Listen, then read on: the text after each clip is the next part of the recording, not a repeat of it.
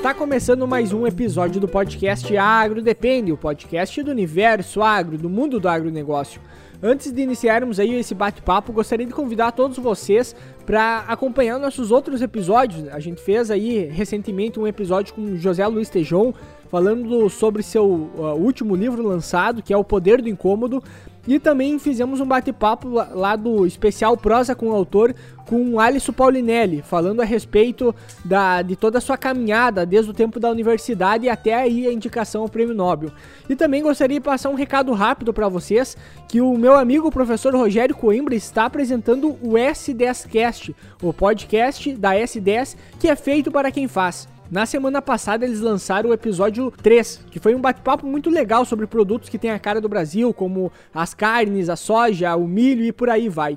O bate-papo foi com Radar Salep, engenheiro agrônomo formado em São Paulo e especialista em exportação de carnes atuando no Brasil, Estados Unidos, China e Oriente Médio. E também com o Fábio Meneghini, engenheiro consultor em agronegócio, inteligência de mercado, levantamento de safra e avaliação de ativos. Lá eles conversaram sobre a imagem que o mundo tem sobre os nossos produtos, como eles são nossos orgulhos. Para você acompanhar esse episódio aí com o Rogério Coimbra do S dez Cast, você pode encontrar ele na sua plataforma preferida, em qualquer plataforma aí de streaming, e não se esqueça de assinar o feed para ser avisado quando tem novos episódios aí do S dez Cast também. Então, iniciando a apresentação da mesa de hoje, meu nome é Eduardo Sebastiani. Meu nome é Cassiano Sertor Decker, e eu pedi pro nosso convidado aí, José de Alencar, se apresenta pro pessoal. Eu sou o José de Alencar, engenheiro agrônomo, colega dos rapazes aí, fico muito contente pelo convite. Também tra- tem uma, uma empresa de consultoria aqui na região nordeste do Rio Grande do Sul, que nós atendemos quinze municípios. A parte de assistência, eu já trabalhei com comercialização, já fui vendedor, uh, consultor de vendas, enfim, o termo que tu quiser abordar, já trabalhei com a parte de insumos, e hoje nós prestamos assistência aqui a quinze municípios no entorno de Lagoa Vermelha, pegando dois em Santa Catarina e treze no Rio Grande. E, e nos bastidores, nós comentamos ali anteriormente, que virei produtor, um planto, um canteiro, um jardim, lá no município de Lages, em Santa Catarina, um pedacinho de soja. Não, show de bola. E hoje a gente chamou o professor aí, José Alencar, também, para a gente conseguir falar um pouquinho sobre a questão das doenças uh, em diversas culturas. Provavelmente a gente vai acabar entrando na soja e focando que tudo puxa para soja hoje, né? Mas a ideia hoje é ter um papo descontraído inicial aí, para a gente falar de uma forma mais geral sobre doenças, a questão da, da fitopatologia, e também conseguir trazer esses assuntos para depois a gente aprofundar em mais algum especificamente. Perfeito. Creio eu que se nós falarmos de doença, apesar de tirar um pouco da produtividade, é muito mais agradável do que falar do preço da soja, porque o dólar vem caindo disparadamente. Então vamos mudar de assunto, vamos falar de doença e esquecer o, o valor do dólar. Que é vinte pila em três semanas. Pelo amor... Não, que é, que é o cara que não vendeu quase nada da soja do ano. Aí é que tá o problema. Vez pelo lado positivo, pelo menos tu não foi aqueles que venderam oitenta e cinco no ano passado, né? Não, não, mas nessa, nessa linha de raciocínio, já que já entramos no assunto de contrato, eu não acho ruim essa brincadeira. É óbvio que tem gente que fez volumes altos, né? Eu vi falar de gente com cinquenta por cento do valor da safra, do, do volume de safra comercializado com contrato antecipado. A questão é, não é a realidade da maior parte dos produtores. A maior parte dos produtores trabalha aí com dez, quinze, vinte, trinta por cento de, do, da sua estimativa de produção em contrato. E para e pensa, se ele está com de dez a trinta por cento vendendo a oitenta, significa que de noventa a setenta por cento ele vendeu a cento e cinquenta, cento e sessenta, cento e setenta, entendeu? Então, é melhor assim do que o inverso. É, mas a, mas a, uma coisa que o pessoal sempre tem que levar em consideração é fazer o cálculo dentro da sua propriedade. Por exemplo, o que, o que vai balizar é o quanto ele comprou o insumo e quanto ele conseguiu vender. Se ele fez uma parte do contrato, do custo da lavoura, perfeito. O que sobrou é benefício para ele. O problema é, vai ser talvez daqui para frente, né? O pessoal que comprar o insumo agora vai depender o quanto vai entregar, quanto vai conseguir vender ou fazer contrato lá para frente. Então são coisas aí que vai, vai acabar oscilando. Mas dentro disso, uh, já, já puxando talvez então até, até um pouco para dentro do assunto, uh, muitas desses contratos muitas vezes e o custo da lavoura já vem pré-definido até mesmo a quantidade de aplicações de fungicida, do manejo que vai estar sendo feito lá na lavoura. Hoje a gente tem... Uma, principalmente na nossa região, existe uma preocupação muito maior com a ferrugem, mas tem casos já aparecendo até mesmo de esclerotínia. Na tua região, José, acredito que tenha um pouco mais de problema, é uma preocupação um pouco maior, mas são desafios aí que a gente vem encontrando e muitas vezes o produtor tenta já se planejar com uma, uh, antecipadamente, até mesmo para comprar o insumo e conseguir posicionar esses produtos lá no manejo da lavoura, né? Não é um pouco, Eduardo, aqui não é um pouco de problema é. mais um ovo, não, é o principal problema, ponto. Eu diria que a safra quinze, dezesseis, ela foi um grande problema, dezesseis, dezessete, ela deu uma amenizada, o povo esqueceu, daí da dezessete, dezoito, dezoito, dezenove, mais de cinquenta, não é palpite, nós temos levantamento dos produtores que nós assistimos aqui no entorno, mais de metade da área perdeu para mofo branco nessas duas safras, então mais da metade das lavouras perderam, não é tiveram, é perderam produtividade, e daí teve um ano da seca, que daí foi todo o estado perdeu, né, foi a safra dezenove, vinte, todo o estado foi seco demais, perdeu por causa de falta de chuva, e a safra passada por causa do janeiro, essa safra, essa é uma dúvida que eu tenho quando eu vou falar agora, que graças a Deus voltamos com nossos eventos presenciais. Eu não sei se eu me refiro à safra passada ou se nós ainda estamos no final da safra de vinte e vinte e um. Eu tenho uma dúvida se, se já, já considera como é a safra passada ou não, enfim, mas a safra vinte e vinte e um, janeiro foi muito, chuve, muito chuvoso, janeiro desse ano, então também teve problema. Agora, voltando ao teu assunto do preço dos insumos, Eduardo, é curioso, porque soja subiu, insumo subiu. Soja uhum. subiu, insumo subiu, preço de peça subiu.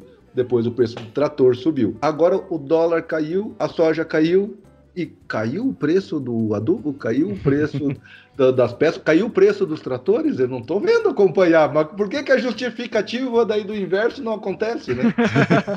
Então, já tinha comprado.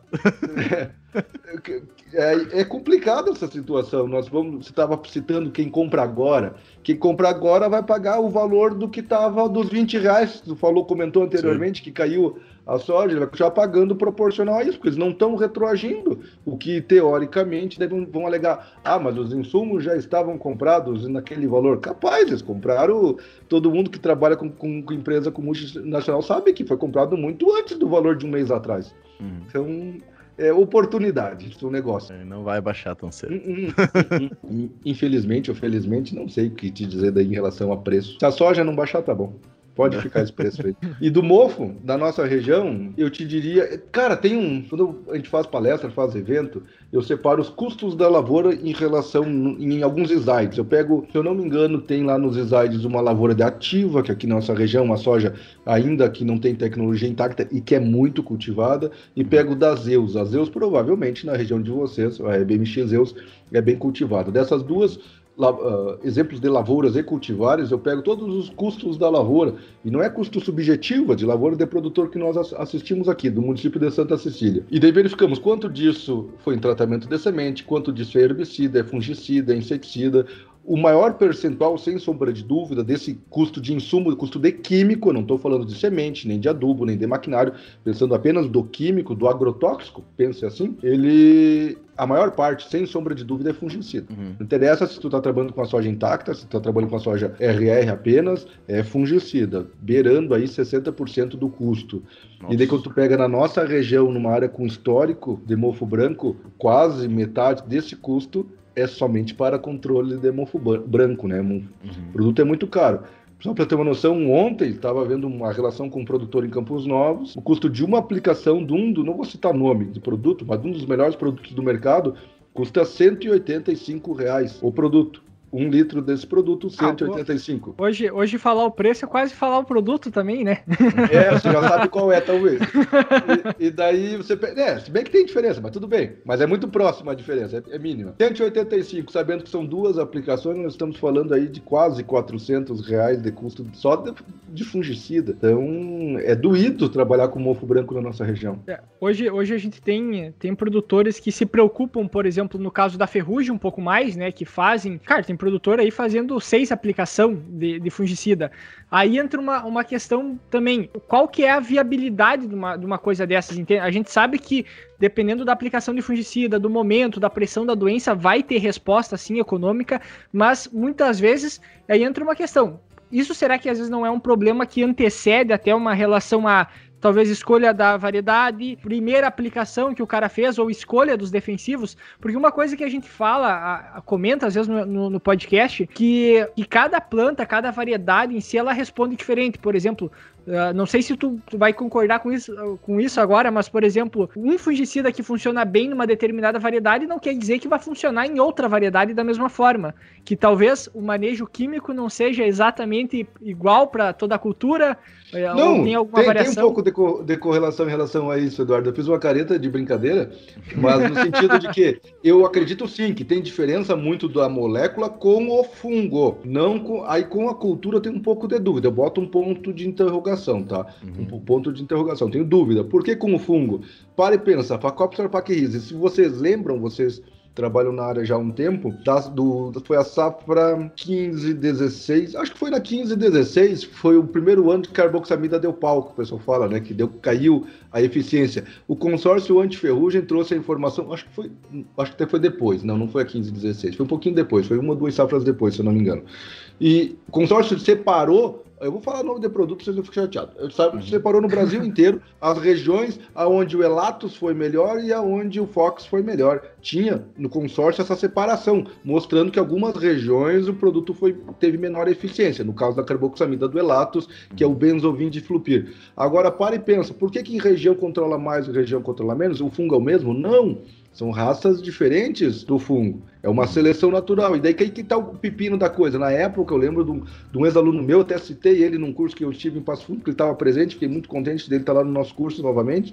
Ele foi aluno da graduação na época, o Carlos. O Carlos chegou para mim e falou, ah, acabou a carboxamida. Lá no tempo da sala de aula. Acabou, não sei o quê, é o fim, parará, parará, parará. Que ele era de uma multinacional que não tinha carboxamida na época. daí... Daí a gente riu e tudo e tal, e foi embora. E no, na safra seguinte nós não vimos essa redução, né, na, na sensibilidade do fungo, que é o termo talvez mais adequado, redução da sensibilidade do fungo à carboxamida. Ou seja, oscila ano após ano, por quê? Porque o fungo, apesar de ser gênero, espécie o mesmo, pode ter uma variação genética. No trigo é visto isso bastante, tem trabalhos do professor Erley, de outros pesquisadores, mostrando que dependendo da safra, uma molécula vai melhor ou pior. E isso nós vemos muito, trigo, oídio, é facílimo de acompanhar isso toda a safra, ferrugem pode ser acompanhado também, tem diferenças genéticas entre a predominância, é, é a frequência genética de, de, do fungo, depende, um ano é um tipo de genoma, depende do, do ano é outro tipo de genética, e essa variação pode ter diferença no fungicida, no, fungicida, no controle, é bem legal isso, e é por isso, por exemplo, que nós trabalhamos hoje, eu não sei se é a única, mas eu já estou quase começando a dizer que é a única empresa, pelo menos que eu conheço, eu não conheço nenhuma empresa que faz isso. Nós trabalhamos com monitoramento, ponto. E é sério, cara. Escasso, é, é escasso no mercado. A gente talvez seja nervoso única, quase. Porque, e, porque que é a única. Eu uma vez falava, ah, eu tentava ser mais, mais político nas palavras, falava, não, o pessoal monitora, não monitora nada. Você olha a idade de planta, se, tá entre, se fechou entre rua ou não fechou, a entrelinha, enfim, e determina conforme um residual, conforme eu vi falar de ferrugem. Agora, eu desconheço empresa que faz o que nós fazemos. Nós temos uma equipe aqui, tem estudantes, tem gente formada, tem biólogo, enfim, tem eu, aonde nós rodamos as lavouras semanalmente, já que você citou da ferrugem, e coletamos folha de todas as lavouras. Você conhece alguma empresa que faz isso? Eu não conheço nenhuma, dá para se dizer é. assim, que presta uma... Pelo que eu acompanho também na, na tua rede social, o trabalho, pelo menos o que tu posta ali, em relação a até monitoramento de doença, que não pega só soja, mas pega outras culturas também. Cara, é... não conheço ninguém que faça um negócio desses. Até se tu perguntar para alguém, dá...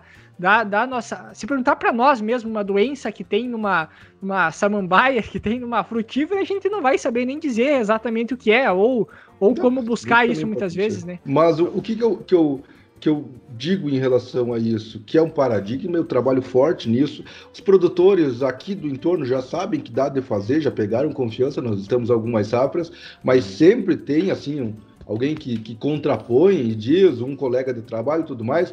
E vou citar de novo de um ex-aluno meu, que eu achei interessante um dia. Eu até comecei a citar isso esse ano, nos eventos desse ano.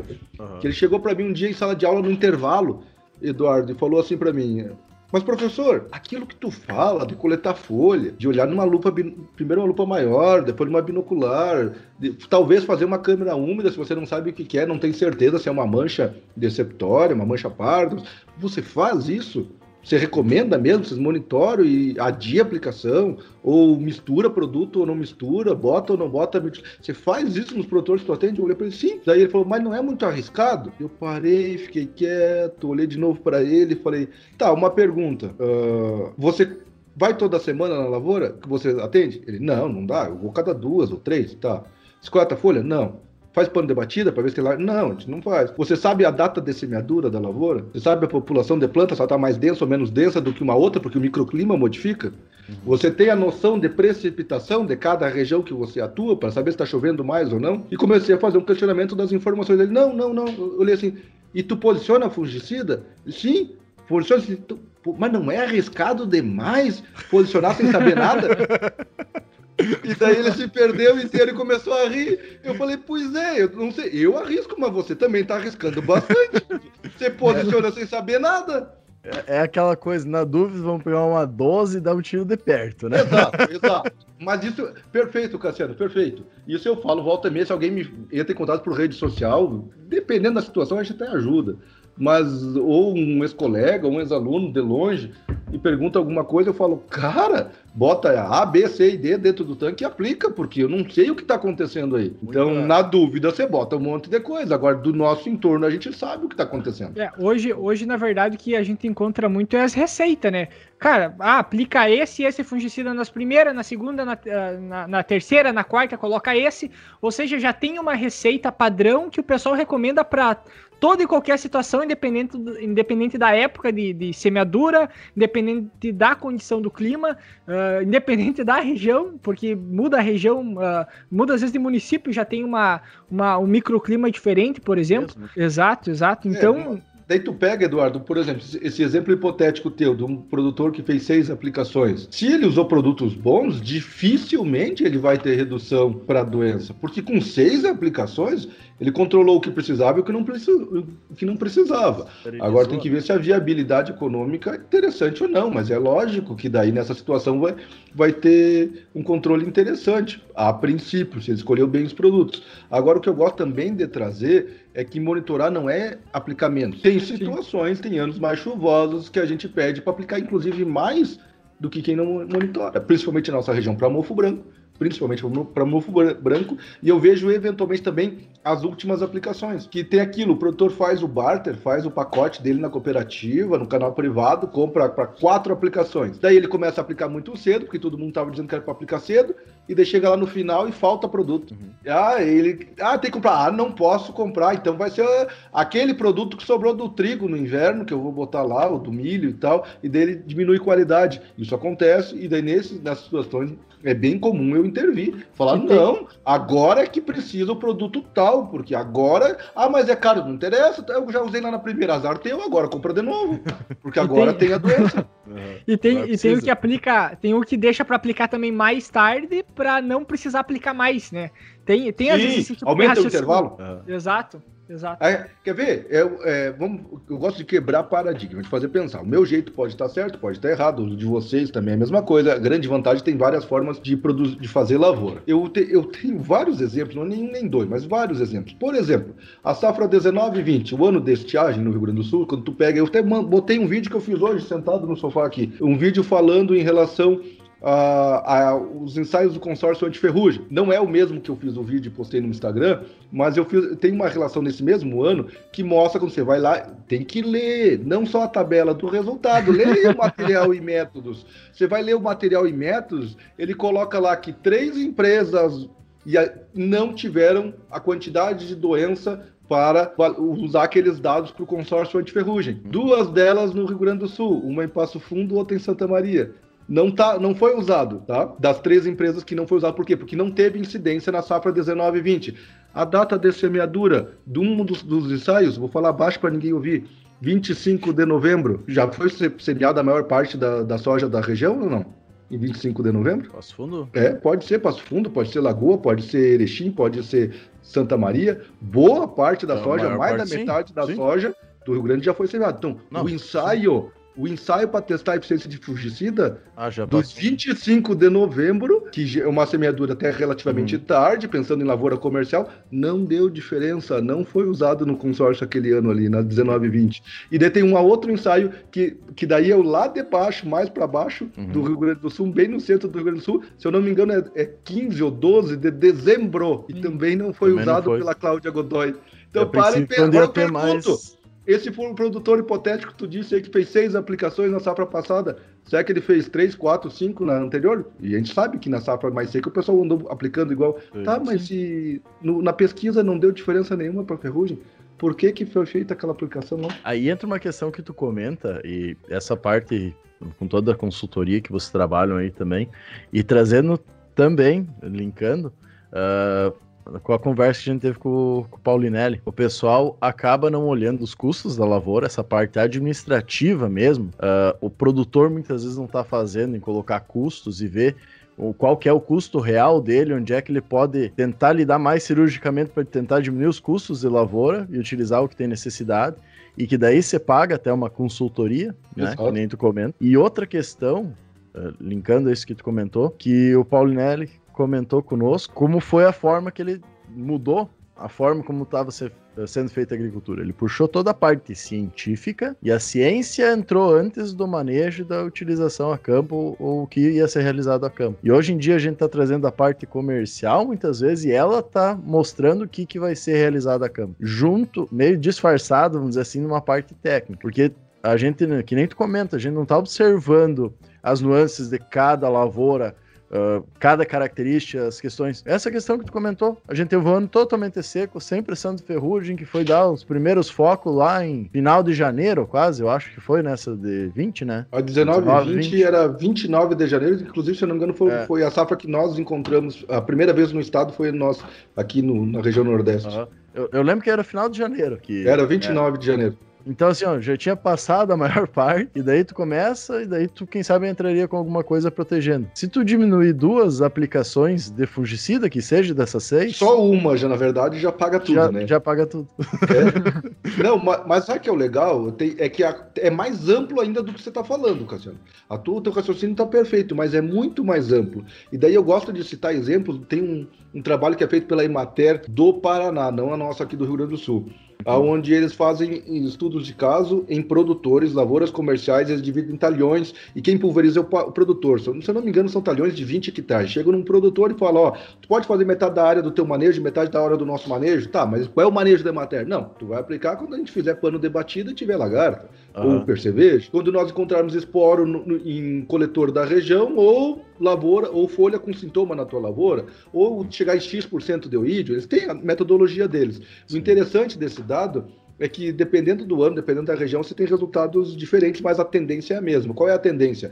O produtor está aplicando muito cedo. Bom, ou seja, está aplicando produto bom, às vezes, tudo bem, mas muito cedo. Quando é muito cedo, tem escape para muitas doenças. Vocês são agrônomos, sabe? Escape, você escapa da doença, não tem inóculo, não tem epidemia, tu bota produto cedo demais, tudo bem, é uma situação.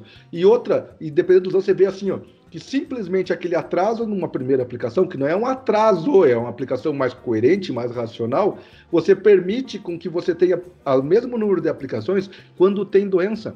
E de você mantém aqueles intervalos entre aplicações de forma mais, mais assertiva. Uma, uma coisa que eu já, já ouvi de, de pesquisador, por exemplo, é a primeira aplicação mais no cedo, digamos assim, logo já no vegetativo. No sentido de, ah, se tu plantar mais tarde, tu vai ter que entrar... uma aplicação no cedo igual por causa da, da ferrugem. Se tu plantar mais cedo, tu vai ter que entrar com a primeira aplicação cedo também, por causa das D F Cs ou por causa ah, de... Sim, sempre vai ter que entrar, por... não interessa o que está acontecendo, sempre vai ter que entrar.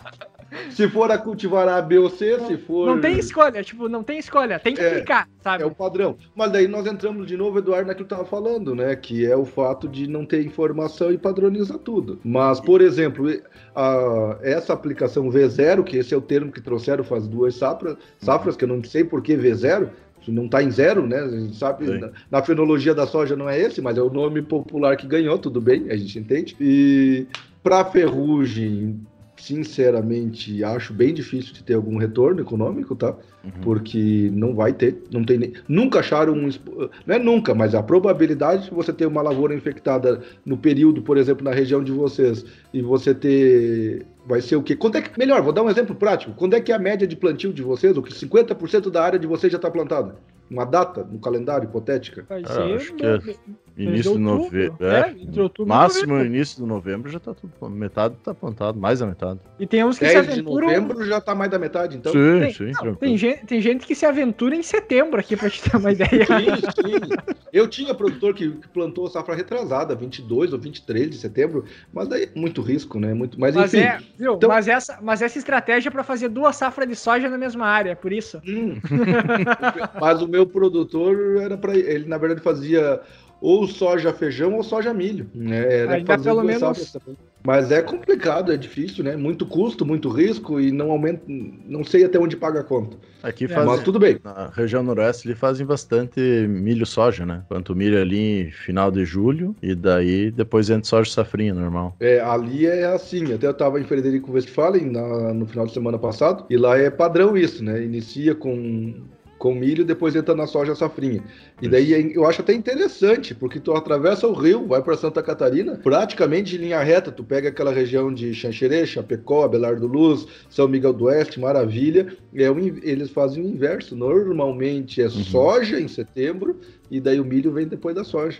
É, a região é muito parecida, só que os hábitos são diferentes. São diferentes. Mas, É, só eu preferia fazer isso, mas só que Santa, trabalhar só que primeiro Santa, com a soja. É, hum? Santa Catarina ainda tem uma, uma demanda também maior por milho em si, né, para priorizar. Nossa, não é nem um pouco autossuficiente em milho, né, você é. pegar a parte de, de agroindústria lá, né, chiqueiro uhum. e aviário é só o que tem naquela, naquela região ali. Também vai botar o que no Esperal, né? Eu sou de São Miguel do Oeste, eu dou aula em Xanxerê, já morei em Xanxerê, então eu tô falando por causa própria, tem bastante mesmo lá. Mas só um exemplo, voltando ao exemplo, dez de novembro, então, hipoteticamente, já plantaram a maior parte da soja da região de vocês. Sim. E ela leva uma semana para nascer, depois disso, para ela estar em V três, V quatro, que seria a aplicação de V zero de vocês. Então, dia dezessete de novembro ela estaria nascendo. Vamos pensar que ela joga um trifólio, uh, cada duas semanas, três, dois trifólios na região de vocês. Muito próximo disso, cada duas semanas, três trifólios. Uhum. Então, vai ser três semanas depois, lá pelo dia dez de dezembro, teria que fazer uma aplicação de fungicida. Vocês já viram casos de ferrugem na região de vocês em dez de dezembro? Caríssimo. Ver caso. É. Caríssimo. Olha, não vou dizer que é impossível, mas é improvável. Uhum. Então, para e pensa, você teria que fazer uma aplicação para ferrugem? Não. Ah, daí vem no que o Eduardo falou. Ah, mas então tem que fazer porque é D F C. Ok, mas daí vamos para agronomia, vamos para a fitopatologia. As D F Cs, elas vão pelo vento? Não. não. Vão a longas não distâncias, vai. Sai de uma beira de estrada e vai para outra lavoura do vizinho? Não. É o histórico da área. Agora, se o Eduardo e o Cassiano, que rodam lavoura toda a safra, nos mesmos produtores, não sabem o que aconteceu na safra anterior, aí, pelo amor de Deus, contrata o Alencar para olhar as lavouras. Porque, porque antraquinose, cercóspora, ou vem da semente, ou tá na tua área. Sim. Então, essas aplicações ditas V zero, numa área com histórico, nós recomendamos. Só que uhum. não é. Eu vejo aqui que D F C, dentro das lavouras que nós atendemos, elas variam de, aí de dez a vinte por cento das áreas com um problema, com histórico. Não é com problema, é com histórico. E daí? dez a vinte por cento. Então, em dez a vinte por cento, eu penso num fungicida junto com o glifosato. Mas eu não vou usar isso para todas as áreas. É, e daí tu entra em outra parte, né? A questão da observação e planejamento da lavoura. Qual cultivar tu vai colocar lá? E às vezes tu tem todo esse histórico que não está sendo uh, balizado ou colocado, que tem, e daí, muitas vezes por uma falta de observação até, e tu bota um, uma variedade que é totalmente suscetível às doenças de D F C que tu tem disponível, né? Então tu toma um problema muito maior. Mas tem, a, agora...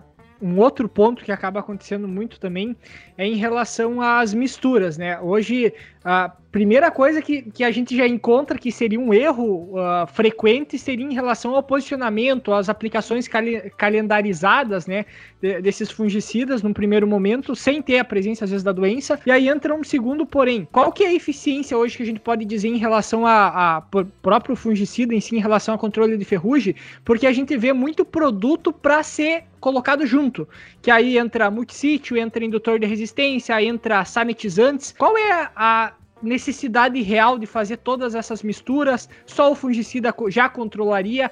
Uh, então entra um ponto que, que é uma coisa que surge muito hoje em dia também, né? Eduardo, na safra dezenove e vinte, que foi o ano seco, sobrou toneladas e toneladas, sobraram toneladas e toneladas de Mancozeb, principalmente, que é o nosso principal fungicida multissítio dentro dos produtos que nós trabalhamos, ainda é o principal. Sobrou por quê? Porque nós não trabalhamos com multissítio. Muito pouco. Talvez numa última, numa penúltima aplicação. Talvez numa última, numa penúltima. Porque daí é que é o legal da brincadeira de ser agrônomo hoje em dia. Tá cada vez melhor. Tomara que tu comece a dar mais problema também com daninha. Tu, tu deve fazer... A... Ah, tu deve, viu? Não, tu deve fazer bastante... Longe. Tu deve fazer bastante amizade com os caras das revendas daí. Por que que eu faço curso só pra fora? Mas assim, ó, ah, é. não tá muito longe pra começar a estourar e dar mais problema do que já tá dando, né? Não, não, tá fácil, tá bem pertinho. Na verdade, vai dar, né? Eu já, é, não é uma, tá, uma premonição, mas é uma previsão, né? Vai tá acontecer. Levantando a lebre, né? É, exatamente. Vai acontecer. Mas agora já esqueci, era mentira o que, que eu ia falar. Era, a gente estava falando dos, das misturas, indutores de resistência. Perfeito, e coisas. Perfeito, perfeito. Daí eu citei o exemplo do multissítio que sobrou. Por que, que sobrou o multissítio aquele ano? É engraçado, porque na dezoito e dezenove choveu bem. E dezoito e dezenove eu lembro que eu estava em Lages e um produtor de nome Jonas Farina, quero muito bem, produtor conhecido aqui da nossa região, ele me ligou: Alencar, eu vou estar entrando na lavoura tal. Eu sabia o histórico, sabia os problemas, sabia o ano.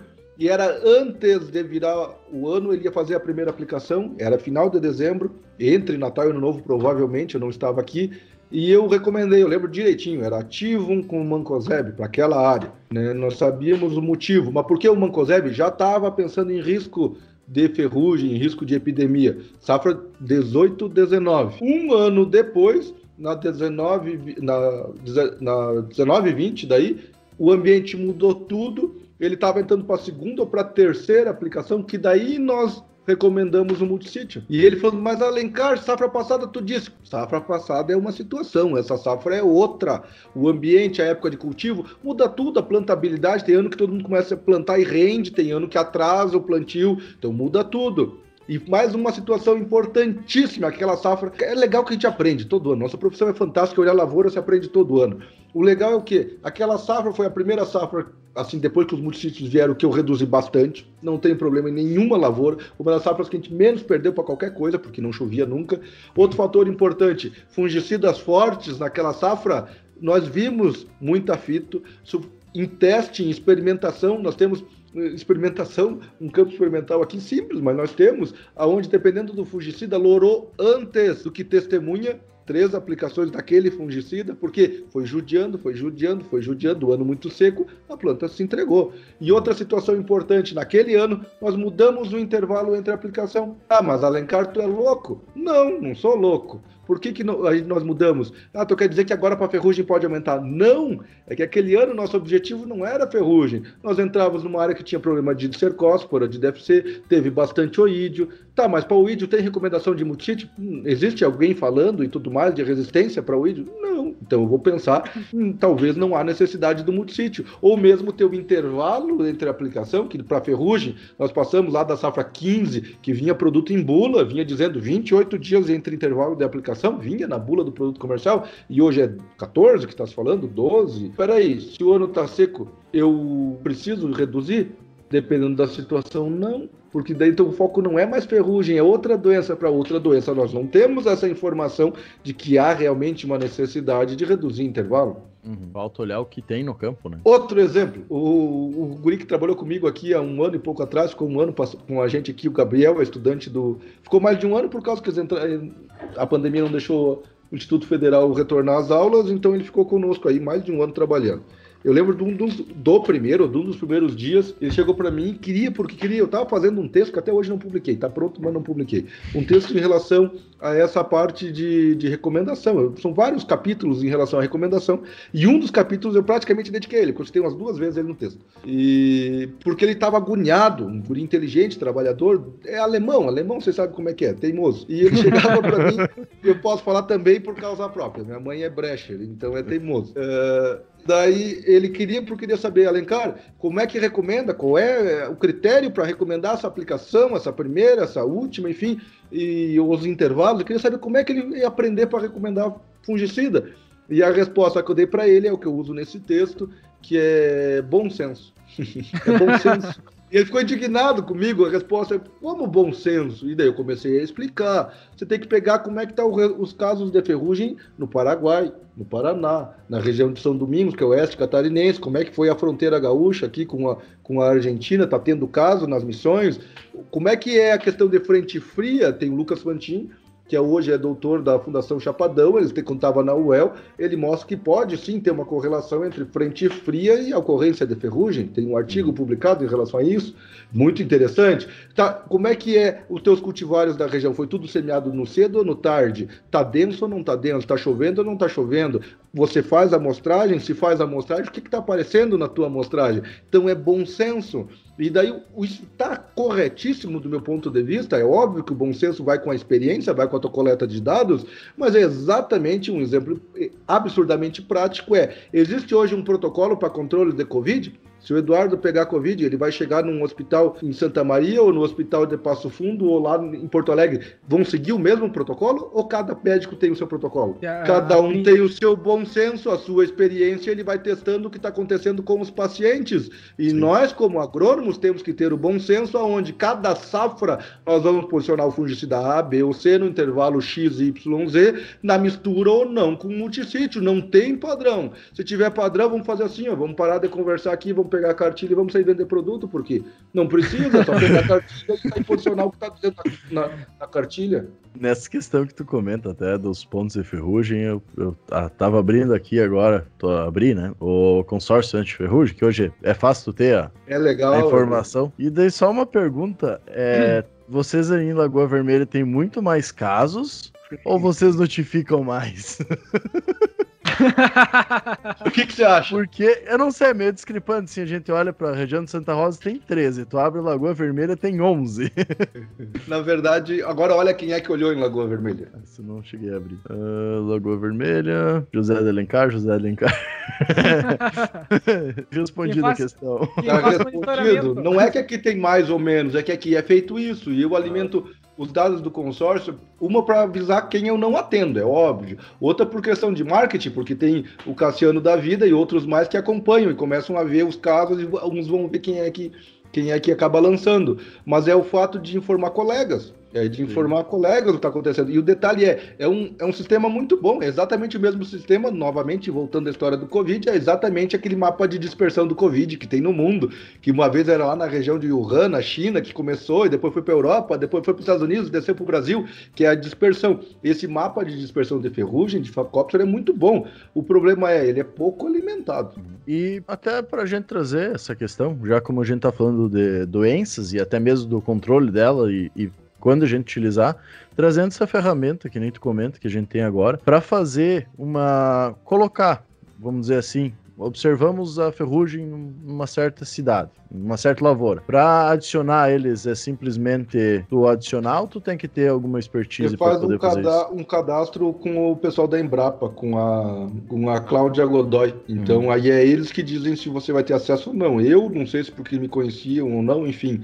Eu, anos atrás, entrei em contrato, a gente tem a empresa, o C N P J, informei Sim. quem era, por que era e ela deu permissão. Eu não sei como é que é o critério de seleção deles, eu tenho já alguns anos esse acesso, eu só abri ali no sistema e eu lanço, só que não é eu lançar e é aprovado. Uhum. Eu lanço e ela olha, depois dela olhar as informações, que, por exemplo, aí não informa qual é o cultivar, aí não, não informa, se eu não me engano, nem qual é o estádio, né, aí... Daí, não tenho certeza se tem. Tem algumas informações que nós lançamos, a data de semeadura da lavoura. Estágio, nossa. Tem. Data de semeadura, eu acho que não tem, então. Não. Eu sei que tem algumas informações não, que não tem. Primeiro de dezembro, é quinzenal, Enfim, quinzenal. E a gente Isso. coloca ali as informações e nem tudo vai, pra, vai liberado, mas nós colocamos algumas informações.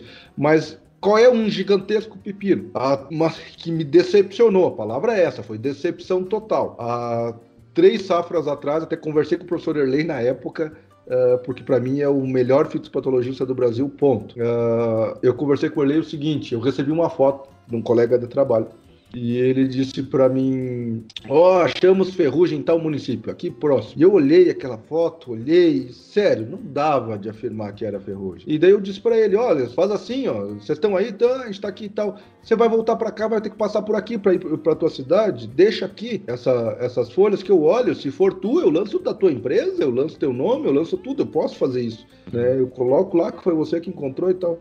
Ele, ah, vou ver e tal. Passou uns minutos depois, não lembro quanto, uma hora talvez, tava no... Ele já tava, é, já tava no, numa rede social, a foto, dizendo que foi encontrado ferrugem no município tal. Eu, porra, fui ver, não vou dizer quem é, de jeito nenhum vou dizer quem é que lançou, mas alguém lançou. Daí eu fui ver quem é essa pessoa que lançou, e daí nisso fui falar com ele.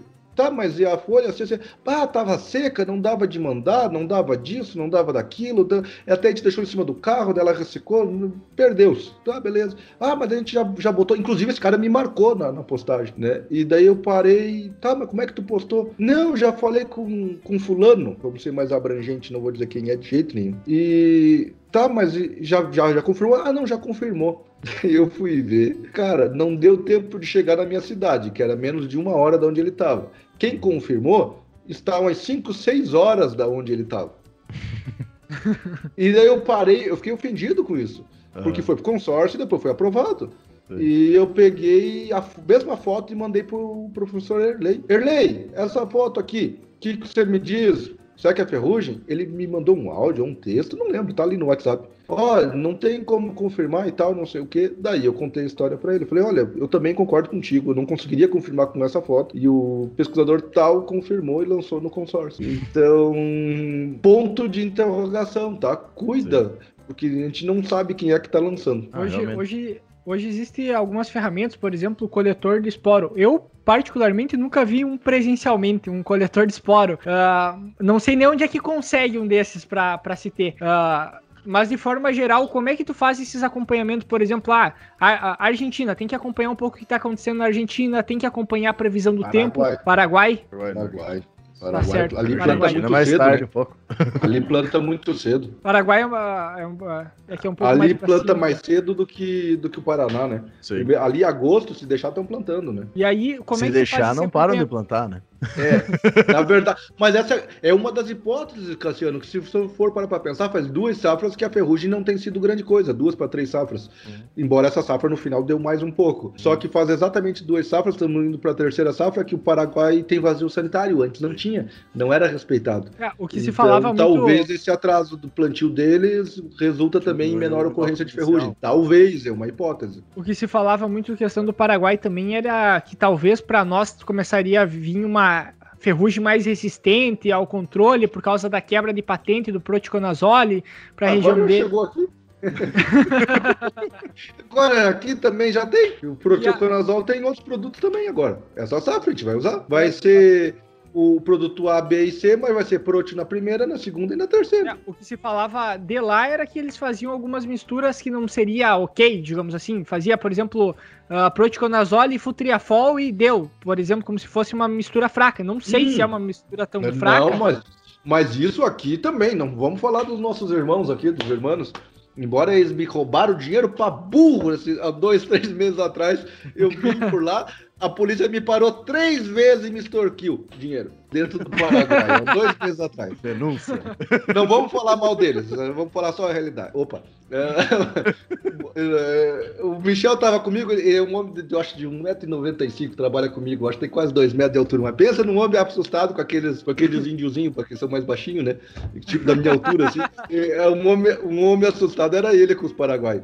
Mas, enfim, não falemos deles porque, por exemplo, eu lembro de estar tá dando aula, agora presencialmente faz tempo, ali em Xanxerê, e era bem comum esse posicionamento de fungicida específico com fungicida específico achando que estava fazendo reforço, que era multissítio, que estava melhorando o controle de ferrugem. Não é só lá, não. E, inclusive, tem muitas regiões que não gostam do multissítio e não usam. Não é produtor, é região. E até pela falta de, de, tentar, de entender o porquê colocar o multissítio, né? Que é a questão de tu não deixar criar uma resistência por tu tá de um lado atacando especificamente um ponto e aquele que ficar, digamos assim, resistente ao fungi- a esse ponto específico, tu tá atendendo, atacando ele de outras formas, né? É, mas pode falar, Eduardo, desculpa. Porque, não, é que uma, uma coisa que a gente percebe muito é que sempre o multissítio tá sendo recomendado desde a primeira aplicação, em hum. todas as aplicações com multissítio, hum. em função que a ferrugem é uma doença que, como a gente fala, ela, depois que ela entra na lavoura, tu apenas controla ela.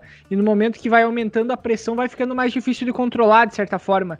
Qualquer então, por... doença é assim, mas tudo bem. Pois é, e, a, e aí entra a questão de, por isso, utilizar multissítio, digamos, como uma proteção a mais. Por exemplo, um produto, por exemplo, uma, um sítio específico, uh, um triazol, no caso, para ter essa ação...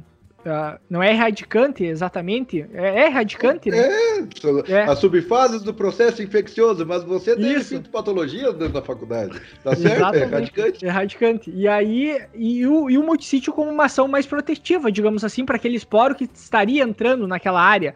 Então, o que se nota é o que tem geralmente esse tipo de recomendação. Sempre trabalhar em toda a aplicação uh, com os dois produtos, basicamente, né? O que que, o que que faz a tua tomada de decisão, por exemplo, para não utilizar o multissítio? Que para para garantir, por exemplo, não, só o sítio específico vai Lavouras, vai lavouras de aber, aber, abrir área, ponto. Abertura de área, início de cultivo. Na minha região, normalmente, é outubro. Um ou outro produtor, primeira quinzena. A maior parte, segunda quinzena. Começa a abrir plantio de soja, tá?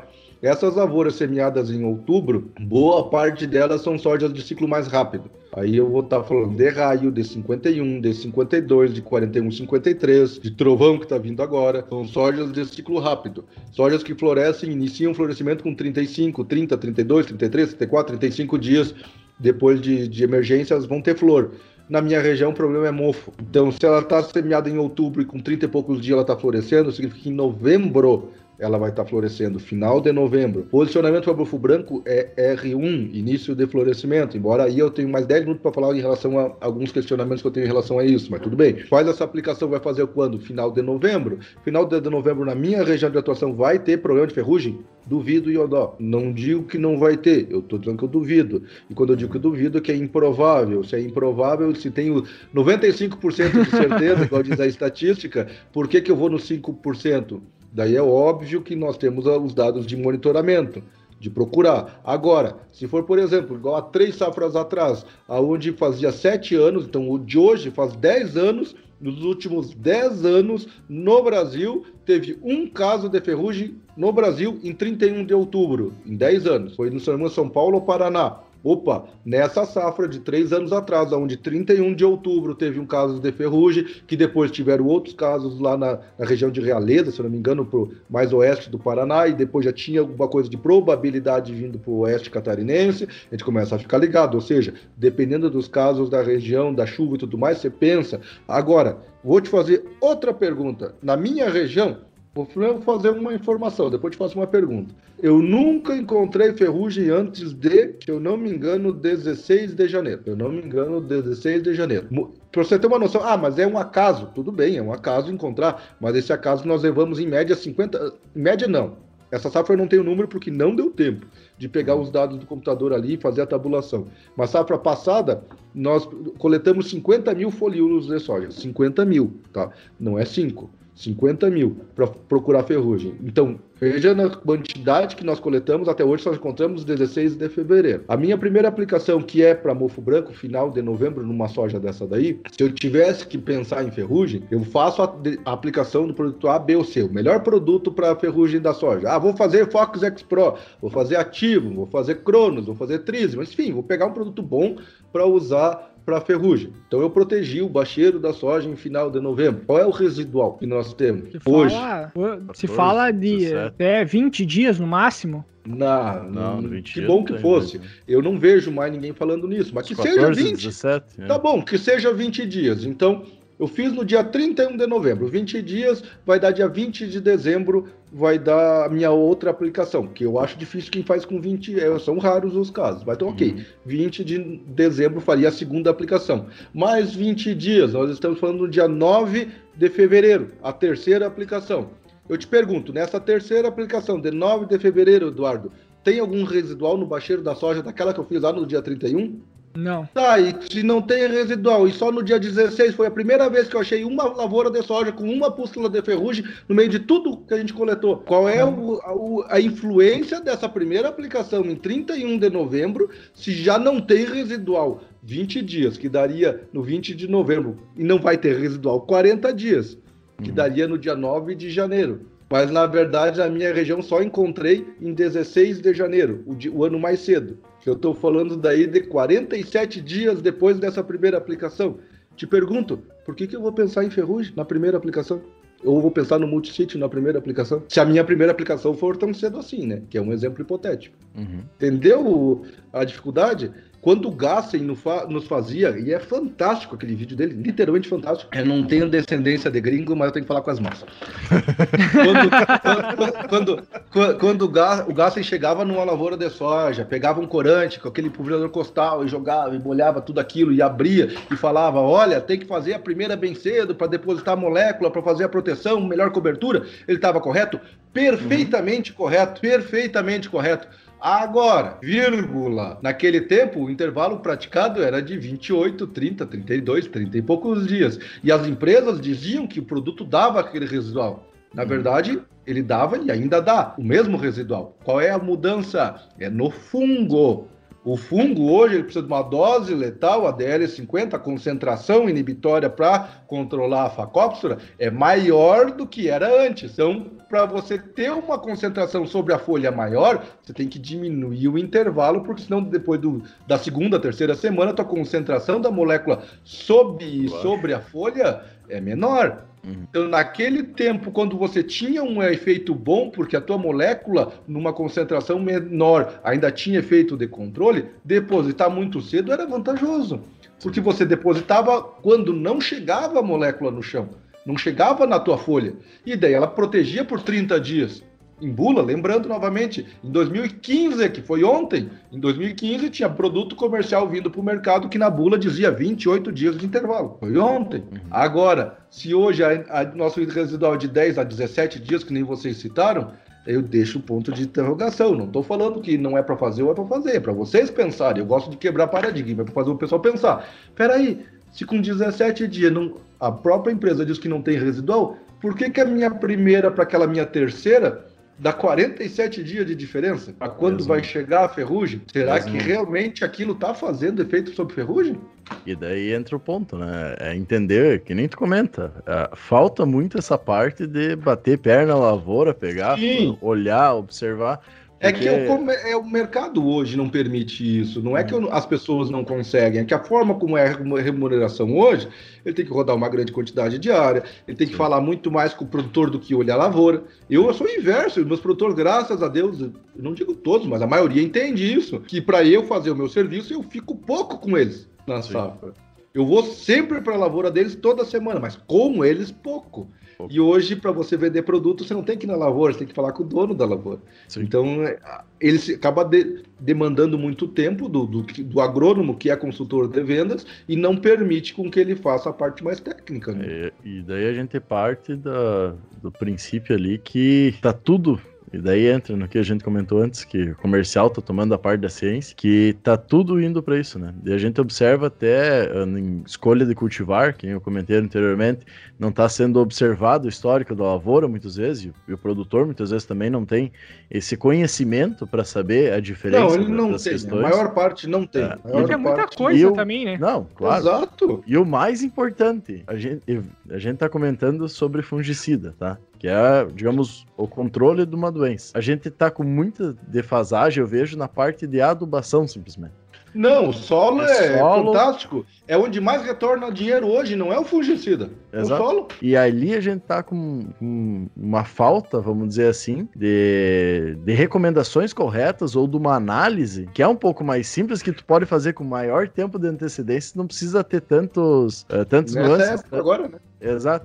Tu não precisa ter tantos cuidados e observações sobre as coisas que nem tu precisa, tu precisa ter para um fungicida, que é uma, um, um fungo, alguma coisa, né, que vai se instalar dentro da tua... Do fungicida, não, desculpa, de uma praga, de um fungo, de, uma, de, uma, de um fungo que vai se instalar na tua lavoura dependendo do microclima que tu vai ter disponível.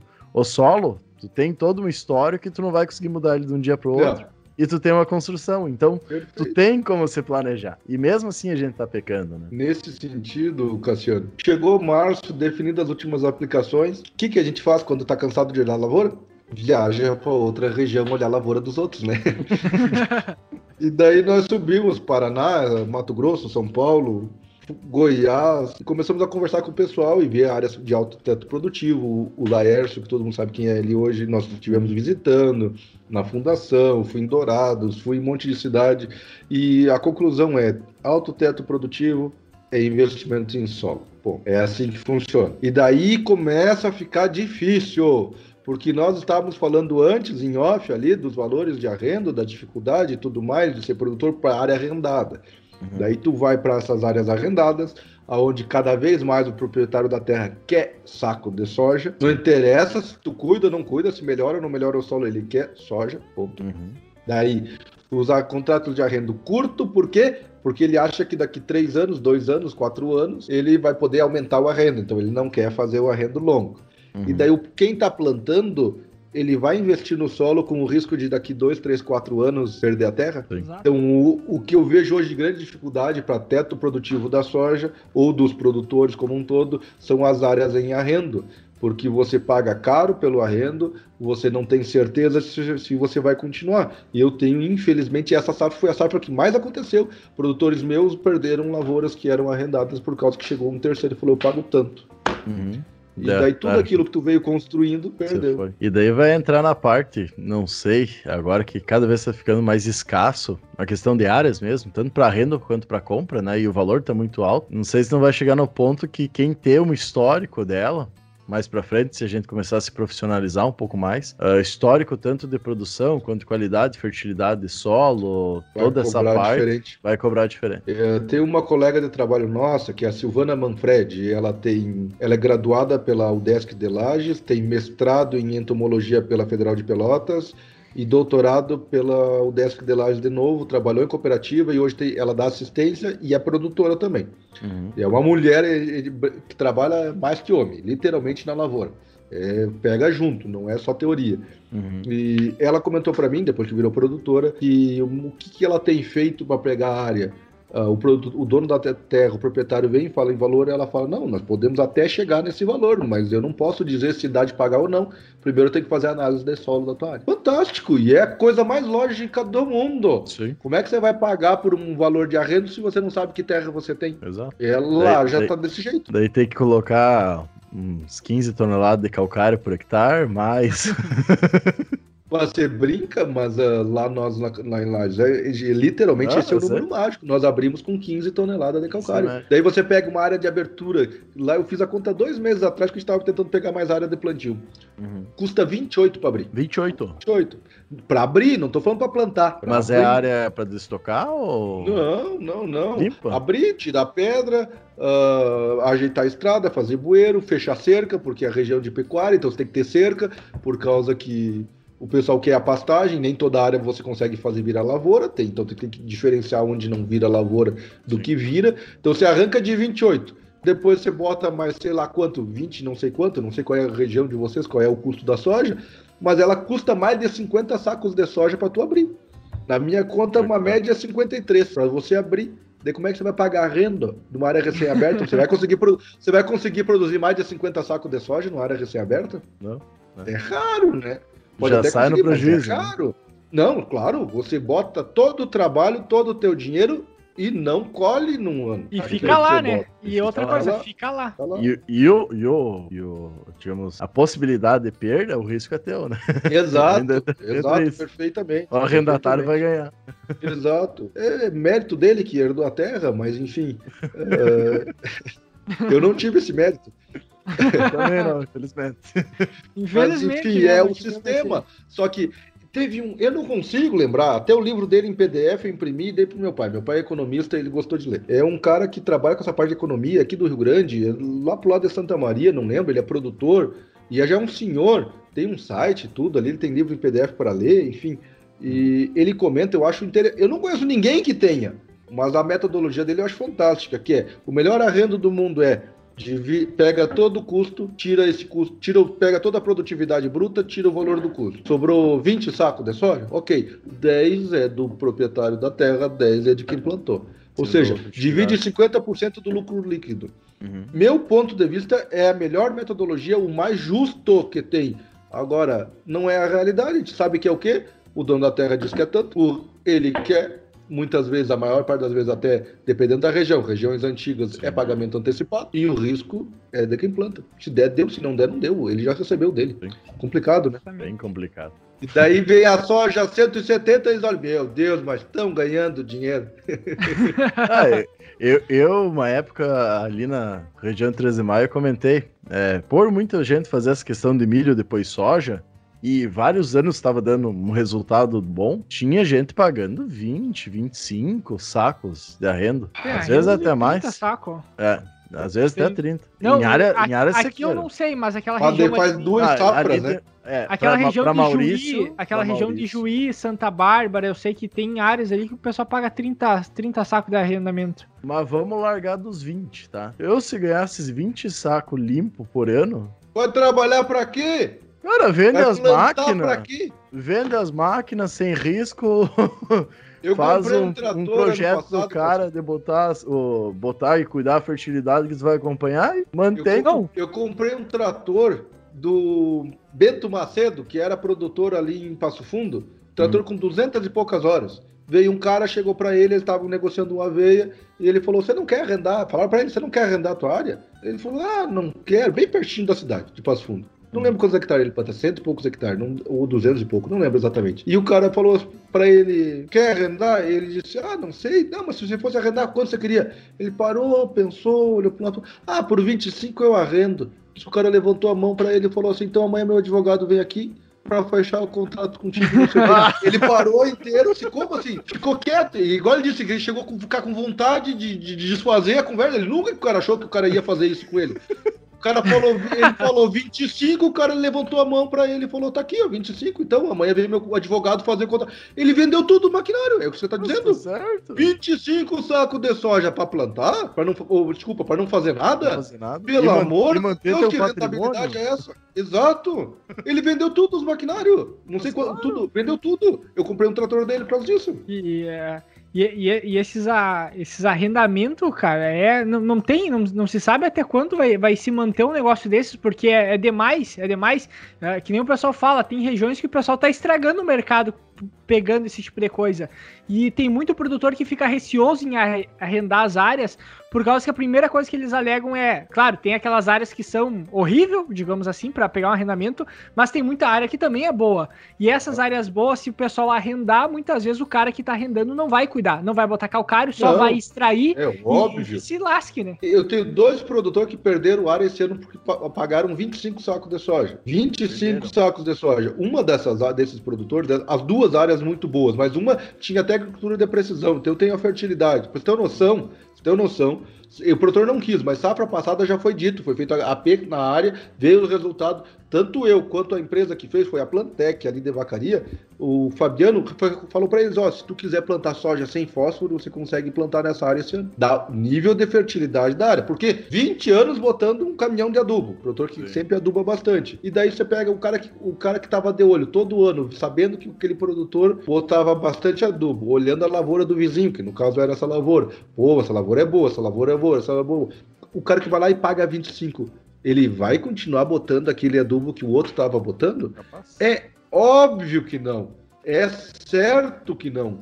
Então o que, que vai acontecer? Essa, ele vai começar a extrair, e tem muita gente esperta fazendo isso. Ele paga mais e depois extrai por quatro, cinco anos e entrega a pelanca. E só que o dono da terra não entende isso. Sim, e tem bastante. É, tem, a gente claro vai analisar. Tem, agora que tu comentou, os caras param pra pensar. Tem. Mais comum do que parece. Por isso que não vai demorar muito, talvez, Cassiano. Eu sou um, mas é certo. Ah, posso perder noventa por cento dos negócios? Pode, mas eu só pego uma área, só assino o contrato depois de ver fertilidade.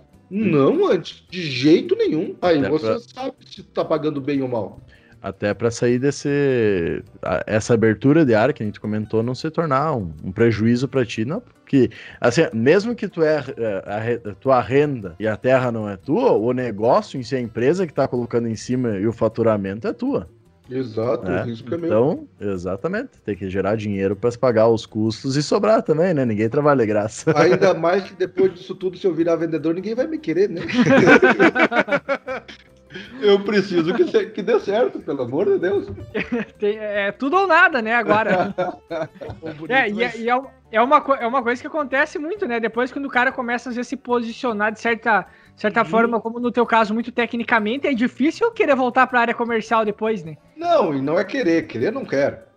Sim, eu nunca fui tão feliz na vida, nunca, nunca fui tão feliz na minha vida, e eu sou bem sincero, não, era um, um, uma perspectiva minha num futuro, aconteceu muito mais cedo do que eu imaginava, eu imaginava fazer isso no futuro quando sair, foi um produtor que me, me sugeriu isso, e no dia que ele sugeriu nós fechamos o negócio já na área dele, e quando eu saí da empresa que eu trabalhava, que eu cheguei pro gerente, falei que ia sair e tudo mais, ele até achava que eu ia pra concorrência, mas não era essa a situação, ele realmente achava isso, mas enfim, eu saí totalmente preparado para ganhar até metade do que eu ganhava, porque eu achava que eu seria mais feliz. É óbvio que isso nunca aconteceu, graças a Deus só tem ido cada vez melhor do que eu era, mas eu saí preparado para isso, porque é complicado, vocês trabalham comercialmente, é complicado, volta em mente, tem umas sinucas de bico que você fica mal, cara.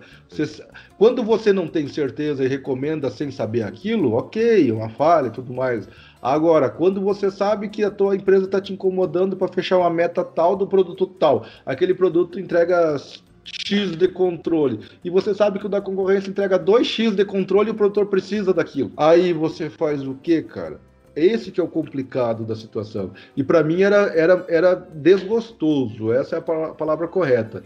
E algumas situações também chatas, como eu tive a gerente de empresa me dizer... Ah, um pouco de, de mentira tem que ter, um pouco de não sei o que. E daí, cara, igual diz o Cortella, a ética depende do ponto de vista de cada um. Se eu for Sim. pensar na ética de que eu tinha que defender a empresa que eu, que eu trabalhava, tem a sua coerência ética e querer vender aquilo que te dá o ganha-pão. Mas eu, por técnico, por engenheiro agrônomo, a minha ética era maior do que a de vendas. Então eu não conseguia fazer aquilo. Eu literalmente não conseguia fazer aquilo. E é, e é aquela coisa que a gente sempre comenta aqui, né? Uh, não adianta, não adianta tu querer fazer fazer uma boa venda hoje, por exemplo, bater, querer bater tua meta a qualquer custo, porque se tu vai mudar de empresa, teu cliente vai ser o mesmo, e o cara vai lembrar de ti. É. E, Exato. E entra, e isso que tu tá fazendo, não sei também, uh, tu já deve, tu já comentou isso em alguns vídeos teus também, né, de, por exemplo, primeiro construir o nome. Eu acho que tem muita gente que pensa também em trabalhar com consultoria, e como a gente comentou aqui, precisa muita mercado. consultoria. Tem, tem muito mercado. mercado. Tem muito mercado. Tem poucas pessoas, mas tem muito mercado. Exatamente, exatamente. E aí entra aquela questão que tu acho comentou em algum vídeo teu, que tem que construir um nome, tem que construir algo que o produtor...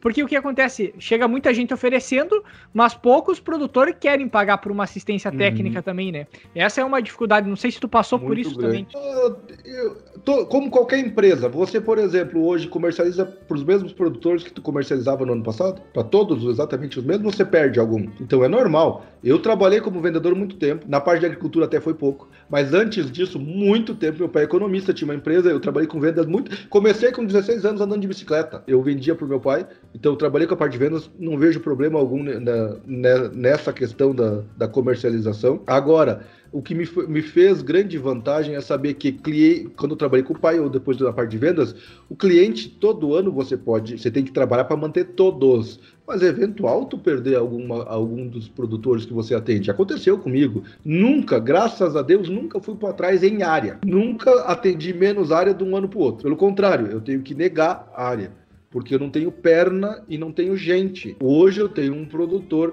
que ano passado pegou uma pequena área, que é onde nós fizemos o nosso campo experimental na beira da B R duzentos e oitenta e cinco aqui, e era só uma área teste, eu fiz uma parceria com ele, eu atendia só as lavouras daqui. Ele veio semana passada e ofereceu mais duzentos e poucos hectares do município vizinho, que não, não é tão vizinho, mas é vizinho Nova Prata, ele quer que a gente assista a ele. Eu ainda não respondi, falei com ele por WhatsApp ontem, só umas mensagens, falei, ó, tô pensando. Por quê? Porque eu não sei se eu tenho perna para atender. Eu tive muita sorte, mas muita sorte, porque eu já tinha um nome razoável aqui. Então, dizer, eu corri atrás de produtor? Não. Eu fui, conversei, fiz negócio, acertei. Mas é o contrário, eu não atendo mais porque não quero. Por isso que eu digo, tem, tem, tem mercado. E aquilo que diz, ah, o produtor não paga, é verdade também. Mas aquele produtor que não paga, não atenda ele. Outro, tem outro que vai pagar. Outra coisa importantíssima, eu digo não direto, direto. Tem gente que vem, ó, esses dias veio um cara de uma empresa que queria, empresa, queria tirar uma ideia comigo, parará, de trigo, certo? Tô dando o exemplo dele, mas não precisava ser ele, qualquer um. Como tem de produtor, uh, volta e meia, ah, me diga tal coisa, vem aqui olhar, eu faço o preço na hora. Uhum. Eu explico por alto e digo, você quer que eu te atenda por telefone? É tanto. Quer que eu faça uma videoconferência? É tanto. Se eu for até aí, tem o quilômetro rodado, é tanto. A minha hora aí é tanto, não sei o quê. Eu perco a maioria, perco. Mas por que, que eu vou trabalhar de graça? Exato. A gente tá muito mal acostumado em fazer isso pro produtor, né? É um erro absurdo. A nossa, no, o nosso setor acha a coisa mais linda do mundo da informação de graça. Sim. E, sinceramente, eu não acho. Por exemplo, não sei se é por causa da idade, não sei se é a experiência, enfim. Eu tô quase começando a achar bonito quando não tem ninguém me procurando. Talvez a gente achava bonito quando, bah, ó, o pessoal do Agro Depende tá me procurando, que bom, que legal, é. Vamos fazer lá. Eu já tô, puta merda, tomara que ninguém me ligue. Porque... é sério, cara, porque você começa a valorizar o teu tempo quieto. Porque não. É muita gente procurando. Agora para e pensa, se a gente dá atenção para todo mundo de graça, o que, que vai te sobrar? Você nunca vai para frente. Exato. Outro exemplo, não vou citar nome, mas uma vez eu trabalhava em Santa Catarina e um cara queria que eu fosse olhar uma lavoura de H F, eu trabalhei um tempo com H F, que é, fant- é muito mais legal do que soja. Soja é, fant- é um apaixonante, mas é muito mais legal porque é muito mais difícil. Produ- produtor que trabalhou com cebola, com batata, é com alho, tomate, plantar soja é a coisa mais fácil do mundo. Não leve a mal quem é produtor de soja, que nem eu, não se ofenda, mas é que essas culturas são muito difíceis de trabalhar por causa de qualidade, não é só quantidade, tem que ter qualidade uhum. O produto final. Então é difícil, é um volume de... Apli- tomate, trinta e cinco, quarenta aplicações, a gente tá falando de soja três, quatro, imagina tomate, trinta e cinco, quarenta, quarenta e cinco. Então é muito, muito difícil uh, de manejar essas culturas. E eu lembro que eu estava lá numa região, região de Rio Rufino, e tinha uma lavoura, se eu não me engano era, não lembro se era beterraba ou fumo, não lembro qual era a cultura. Eu lembro que um colega meu sabia que eu gostava dessa parte, fazia já alguma coisa de fitopatologia na época, para saber o que, que era o patógeno, e ele falou, ó, oh, tem uma área assim, assim, assim, com problema lá em casa, você vai lá? Ele me conversou, falei, ah, pô, vai lá você, que você atende ele, faz isso, aquilo, aquilo. Eu dei umas ideias para ele, ou me traga aqui. Não, mas o bom era você ir lá, Alencar. Eu falei, não, mas... Daí desconversei, falei, ó, tá bom, se quiser que eu vá, eu vou, mas eu vou cobrar o quilômetro rodado, já naquele tempo. Vou cobrar o quilômetro rodado e vou cobrar a hora que eu estiver lá. Ah, mas Alencar, eu acho que você tá perdendo uma oportunidade. Ele me disse, eu olhei para ele, mas oportunidade do quê? Não, veja assim, Alencar. Próxima vez que acontecer, daí você já sabe o que, que são esses sintomas aqui da foto que eu tô te mostrando. Daí eu olhei para ele, pode acontecer de novo? Pode. Pois é. E na próxima vez que acontecer, eu vou cobrar do cara e vou prender igual. Por que eu vou agora de graça? Por que, que eu vou agora de graça? Eu deixo para prender então lá na próxima vez e ganhar por isso, mas não vou fazer agora de graça. E, e daí entra a questão de por que tem tanta gente pouco profissional também no mercado, né? Como tu não tem uma remuneração muitas vezes, ou, ou porque o mercado direcionou assim, ou porque falta culhão para nós fazer isso também, uh, tu acaba tendo uma inserção muito grande de pessoas uh, que muitas vezes não tem nem um técnico que seja, não tô nem falando de, de agronomia, faculdade, muitas vezes não tem nenhum técnico dando a mesma recomendação que um agrônomo dá, porque como é pautado e passado pela, por uma empresa, alguma coisa, e segue todo o mesmo padrão, não importa qual que é a tua formação, o teu conhecimento, uhum. Tu vai levar aquele padrão e foda-se, tu é o vendedor para aquilo lá, então tu não tem necessidade de ter conhecimento técnico, tu precisa saber vender. Hoje, Cassiano, eu conheço pessoas aqui no entorno, eu conheço agrônomo, vou subir, conheço mestrando, trabalhando com, com venda, conheço agrônomo, trabalhando com venda, técnico, trabalhando com venda, e pessoa que tem o segundo grau, atendendo um produtor igual aos outros. Exato. Então não tem a qualificação técnica, tem a qualificação comercial da pessoa, que se dá bem no relacionamento, que tem uma base do, de recomendação de produtos porque tem a sua experiência no ramo, mas não é técnico. Que é muito mais, é muito mais decoreba, né? Muitas vezes que nem o pessoal fala, ah... O pessoal decora o princípio ativo, o nome comercial do produto e pode já sair vendendo. Saber posicionar já nem é tão necessário muitas vezes, porque já vem aquelas recomendações prontas da empresa. Pega qualquer multinacional hoje, eles é têm padrão. O manejo todo fungicida padrão. É aquilo ali, Quer cara, ver? Daí não precisa estar ninguém no campo. Tem um lado positivo e negativo dessa questão, Eduardo. Por exemplo, nós temos tantos produtos para usar, que apesar que diminuiu muito, nós temos muitos produtos para usar na soja, Sim. por causa das multinacionais. Ponto. Porque eles investiram em pesquisa para chegar a essas moléculas, para nós termos produtos eficientes. Ponto. Por causa deles. Mas o nosso mercado hoje está vinculado de que a assistência vem de graça, porque é esse o raciocínio do produtor, a assistência uhum. vem de graça. Comprou o produto X, a assistência vem de graça. Por quê? Porque a multinacional também foi esperta de padronizar isso dentro da cultura Sim. do agronegócio hoje, que é vender o produto, eu banco o agrônomo para você, ou o técnico para você. Então tem os, do lado, os dois lados da moeda, o positivo e o negativo. O positivo são moléculas novas, o negativo é, do meu ponto de vista, nós agrônomos nos contentamos com a menor fatia do mercado. Uhum. A menor fatia. A comissão, que é aquilo, ah, mas fulano ganha não sei quanto de comissão, é a menor fatia do mercado. É a prostituição, né? É, é a menor fatia de todo o mercado. O cara da soja ganhou mais que você, a multinacional ganhou mais, o dono da cooperativa, ou a cooperativa, ou o dono da cooperativa, ó, que eu é. disse. E tem, e tem, né? Você sabe disso. O dono do canal privado, enfim, todo mundo ganhou mais do que você, daí você ganhou a comissão. Viu, José, agora já... já a gente um... ia falar de doença ou do quê? Que agora não sei eu mais. Eu ia falar O, o, o, eu quero ver o nome que a gente vai dar pra esse, pra esse episódio. Ai, ai, é, vamos do, botar um doenças, tratamentos, bate... vida profissionais e outros assuntos. É, é bate-papo com o José de Alencar. Psicologia do agrônomo, sei lá. Que coisa a, ideia, a ideia era falar de doenças, mas...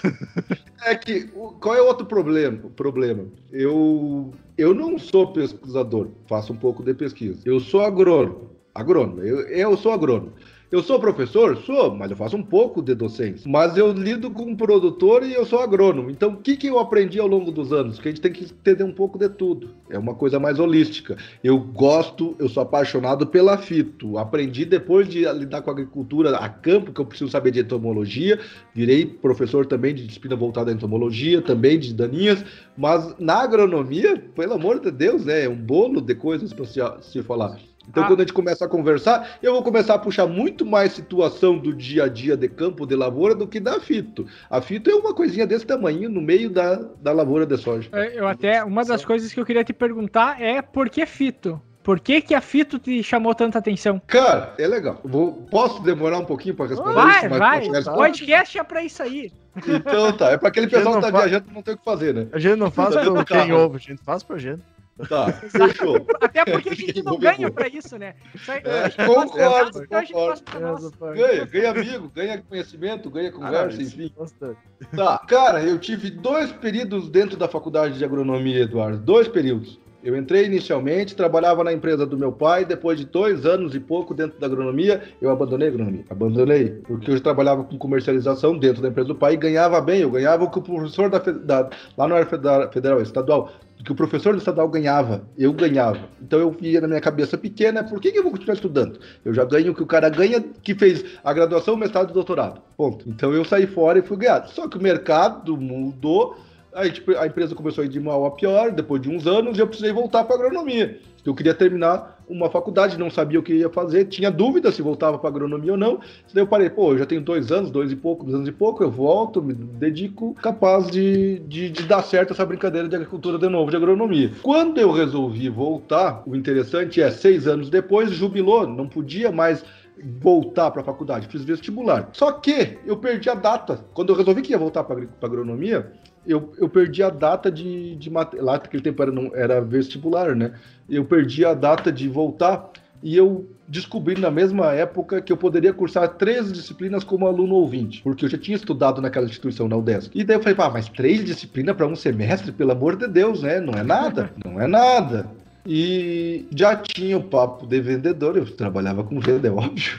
Então, eu fui, eu fui no ouvido de outros professores. Ô, oh, professor, fulano de tal, eu estou querendo voltar para agronomia, eu vou fazer, vou fazer vestibular novamente, eu já me matriculei nessas três disciplinas que a UDESC me permite fazer, mas eu passar um semestre inteiro com três disciplinas é muito pouco, eu preciso de mais disciplina, quem sabe o senhor, eu conseguisse mais três disciplinas, quem sabe o senhor bota meu nome no final da lista, melhoramento vegetal, melhoramento vegetal foi uma disciplina que eu fiz, uh, enfim, não lembro mais quais são as outras, coloca meu nome, a mão no final da lista, caso eu, caso eu passe na tua disciplina, caso eu passe no vestibular, eu vou me matricular na tua disciplina semestre que vem e não vou cursar, porque daí eu vou fazer o quê? Vou me, aplicar, me matricular em doze, treze, quatorze matérias, o que desce, só que daí aquelas duas, três que eu, que eu hipoteticamente conseguiria, na lábia, eu não ia precisar cursar, ia ficar meio mais tranquilo o meu semestre, né?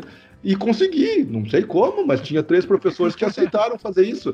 Então eu cursei três como alunos, como aluno matriculado, mas aluno especial, e mais três aonde nem o centro acadêmico, nem a UDESC, nem ninguém sabia, além de eu e o professor, que eu não estava na lista de chamada. Eu não estava no sistema, eu não estava na lista de chamada, eu não podia estar ali. E eu estava. E daí eu cursei as disciplinas e passei. Uma dessas três disciplinas, que daí eu estava como aluno regular, teoricamente, mas era especial, era a disciplina de fitopatologia agrícola. Na minha instituição tem fito geral, que é mais ampla, vai falar da estrutura do fungo, vai falar de outras formas mais, mais teóricas, e tem a agrícola, que é a aplicação daquela, do controle daquela doença. Bom, é mais ou menos isso, vai falar das culturas em si. Não vai falar de base de umiceto, deuteromyceto, coelomyceto, não vai falar essas coisas. Mas enfim, quando eu cheguei no final disso daí e passei, eu passei, não me lembro se eu cheguei a pegar exame, eu acho que não peguei, por detalhe, eu acho que eu não peguei. Na fito agrícola, eu tive muita dificuldade de passar. Só que eu vi o quê? Que a maior parte da turma, noventa por cento, pegava exame. Sim. E como bom vendedor, você aprende que aonde é ruim para todo mundo é uma oportunidade. Uhum. E eu comecei a ver, isso aqui é legal, eu gosto disso daqui, e isso aqui tem uma oportunidade, por quê? Porque o professor, que era o, um, um, foi um orientado do Erley, o Ricardo treze Casa, um dos melhores fitopatologistas do Brasil, só não digo o melhor, porque para mim o melhor é o Erley, porque é mais velho, talvez o Casa, quando chegar nos setenta e oito anos do Erley, eu diga, é o melhor fitopatologista do Brasil, mas enfim... É... O, ele falava de fungicida e tudo mais, e ele falava que fez palestra para Singenta, que fez palestra para Bayer, que foi não sei para onde no congresso. Eu falei, cara, isso aí tem mercado. Ele falava que foi fazer palestra numa cooperativa, a cooperativa chamava ele, eu, pá, isso aí tem mercado. E o interessante disso tudo é que quando eu fiz a fito geral, que eu passei na geral, foi o meu último semestre, seis anos antes, eu só passei porque eu colei, ponto. Essa é a realidade.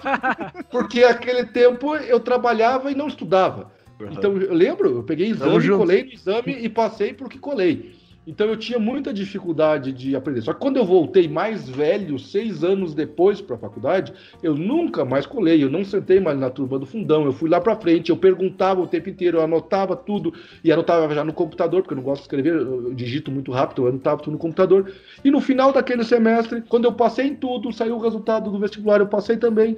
Eu desci junto com o professor, assim, que era no segundo andar, e fui conversando com ele em direção à, à sala dele, que hoje não é mais lá, em outro local, e perguntei, professor Ricardo, uh, você não precisa de um bolsista? E ele falou, não, olha, eu até preciso e tal, mas não tem como, tudo ilegal, entre aspas, não tem como te botar como remunerado porque não tem vaga. É só daqui seis meses que abre, é anual. Não tem como te botar com um bolsista voluntário, porque também é na mesma época, que é aquele que trabalha e não ganha nada. Se tu quiser vir para o laboratório e trabalhar literalmente para aprender, eu preciso. Embora ele não faça isso toda hora, era difícil. Então ele me aceitou. E o legal é que seis meses, literalmente, até vocês falaram do Juliano Redivo anteriormente, Juliano é casado com a Leila. A Leila foi minha colega de, de graduação. E... Seis meses, até eu citei isso pra ele, conversando com eles lá, e ela, ela falou, e é verdade isso, né, cara? Seis meses depois que eu tava de voluntário dentro do laboratório de fitopatologia, a maior parte, para não dizer a totalidade dos graduandos, dos mestrandos e doutorandos, achavam que eu era o responsável do laboratório. Porque eu ia de manhã cedo, sem ter nenhuma documentação. Eu ia de manhã cedo, almoçava na faculdade para ficar o horário do meio-dia dentro da faculdade, eu saía da sala de aula e ia pro laboratório. Só era esse o meu trajeto, ou ia na cantina comer. o dia inteiro no laboratório, e o professor Ricardo, eu lembro de eu chegar várias vezes no corredor, depois de um tempo ele me contou por que, que ele ria. Ele, eu chegava, ele me enxergava e começava a rir, ele me enxergava e começava a rir, e uhum. eu não entendi aquilo. Daí um dia eu perguntei, o que que tá rindo? Ele falou, ele só balançou a cabeça, porque você todo dia chega com uma pergunta diferente. Por quê? Porque eu não sabia o que estava acontecendo e eu queria entender o que que acontece, o que acontece. Ele ia lá, pegava um fichário, que eu aprendi a fazer isso, eu tenho um fichário aqui com artigos que eu sempre imprimo, ele pegava, eu perguntava uma coisa para ele, eventualmente ele me respondia, mas outras vezes não. Ele pegava um artigo, dois, três e me entregava, tá aqui. E eu saía a ler aquele artigo. Aquele artigo me respondia parcialmente, mas me criava um monte de dúvida. E eu chegava pra ele, e isso aqui o que, que é? E esse termo o que, que é? E isso aqui é assim mesmo? Em outra cultura é assim? O funcionário faz isso? Não faz isso? E essa vontade de perguntar é que talvez me fez ir pra fito. Você falou, por que fito? Porque eu vi um mercado, eu vi uma possibilidade, vi uma grande dificuldade. Depois eu trabalhei horrores, foi muito legal. Abandonei o doutorado. E nós brigamos, eu e o Carlos, eu acho mais de um ano, como vocês falar, porque eu abandonei o doutorado, ele queria que eu continuasse o doutorado, mas eu já trabalhava, eu dava aula, fazia palestra, tenho dois filhos pequenos, eu não estava dando conta, entre ganhar dinheiro e continuar estudando, vou ganhar dinheiro, é óbvio. E eu não tenho...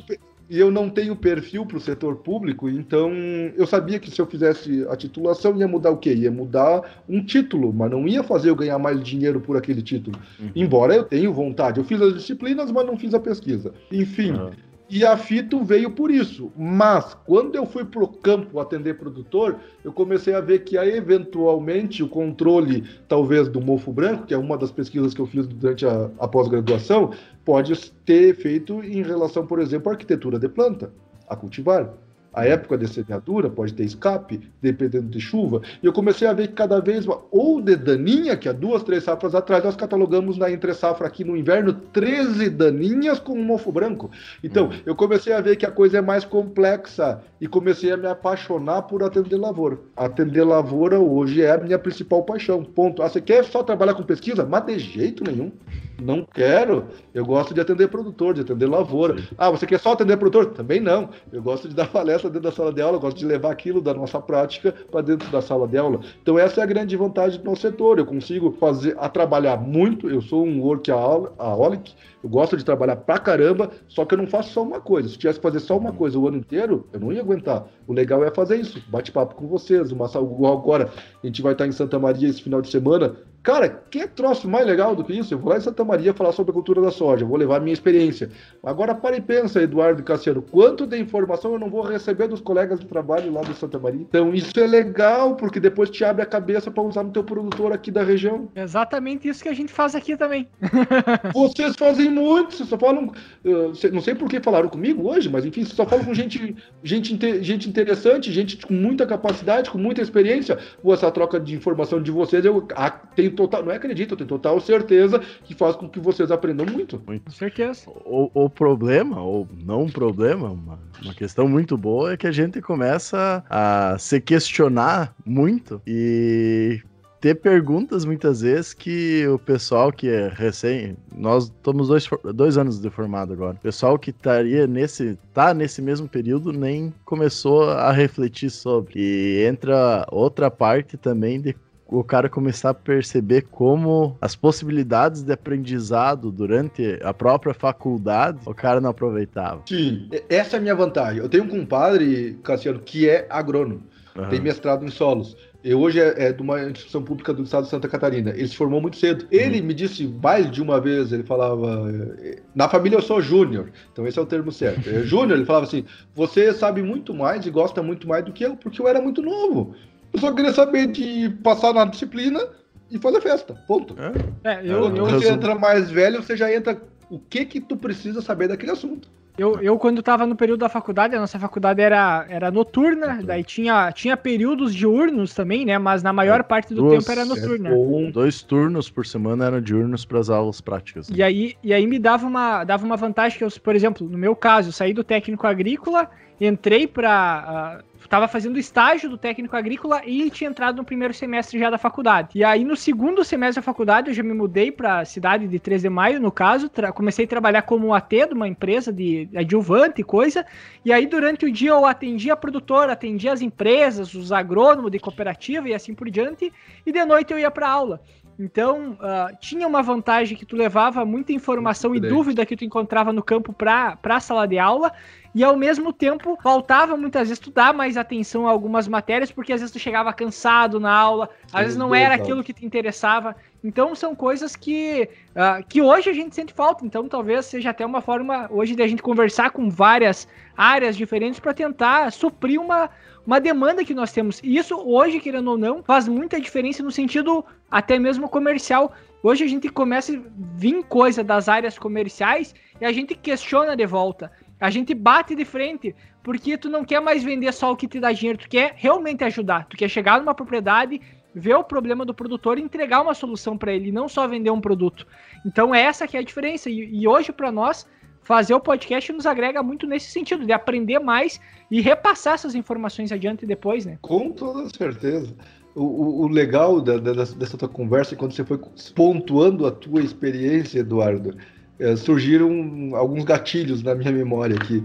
E eu, tô, eu, tô, eu até veio uma analogia, tô meio Forrest Gump, assim, que é um contador de história. Isso, isso é massa. E... Isso que é, só nós temos no vinho, né? Não, é, se tivesse, todo mundo no trago. Isso, isso...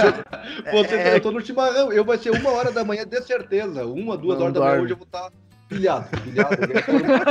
Eu começar a falar de agricultura e beber um chimarrão, pá, cara, eu, devo, eu fiquei um ano e pouco dando aula e não entendia porque que eu dormia mal. Ah. E daí eu... É sério, eu dava aula não, no noturno. Eu dava aula no, no noturno. A nossa faculdade era noturno, então, mas a gente sabe muito mas bem. É, esse é um assunto, eu lembrei de outro assunto, mas era esse o assunto que eu queria falar, da, da faculdade noturna. Eu chegava lá na sala do professor, tomava café. Saía dali, tomava chimarrão a noite inteira, no, no, na pausa eu tomava café de novo, eu chegava em casa a hora de dormir onze e meia, não dormia, tocava direto, né, cara? Cansei de dormir duas, três horas por dia. Depois de muito tempo eu descobri que chimarrão e cafeína pra mim, na noite, tem que tirar, mas hoje eu tava com vontade de tomar, enfim. O que, que eu queria lembrar do contador de histórias quando você veio falando da, da faculdade noturna? Semana passada, eu estava dando um curso em Frederico Westphalen. A maior parte dos alunos eram estudantes do Instituto Federal. Da... É Instituto Federal? Lá, Ele Instituto... é da U F S M, Não, né? é o U F S M, é o U F S M, desculpa, é o U F S M, do campus de Frederico. Isso. E eu cheguei assim e levantei. Quem é aqui que está tendo, quem é que alunos falaram? Quem é que está tá, tá assistindo aula, está tendo E A D? Todo, todo mundo, a maioria levantou a mão, né? Eu olhei assim... E comecei a rir. E quem é aqui que falava mal do E A D? Daí já... Mas na arrancada, né? Já, já acabei com todo mundo. Começou a rir e tudo mais e tal. Daí eu falei, não. Daí foi onde eu entrei no assunto. E daí vou falar de ti, da, da, da faculdade, da, da, de você, dessa questão noturna. Que pra mim, a minha primeira experiência como docente foi numa faculdade noturna. E foi um quebra de paradigma gigantesco, porque eu lembro de na, no mestrado e doutorado ter a disciplina chamada docência orientada, uh, docência orientada, que é uma disciplina que você é obrigado a dar aula. Sim.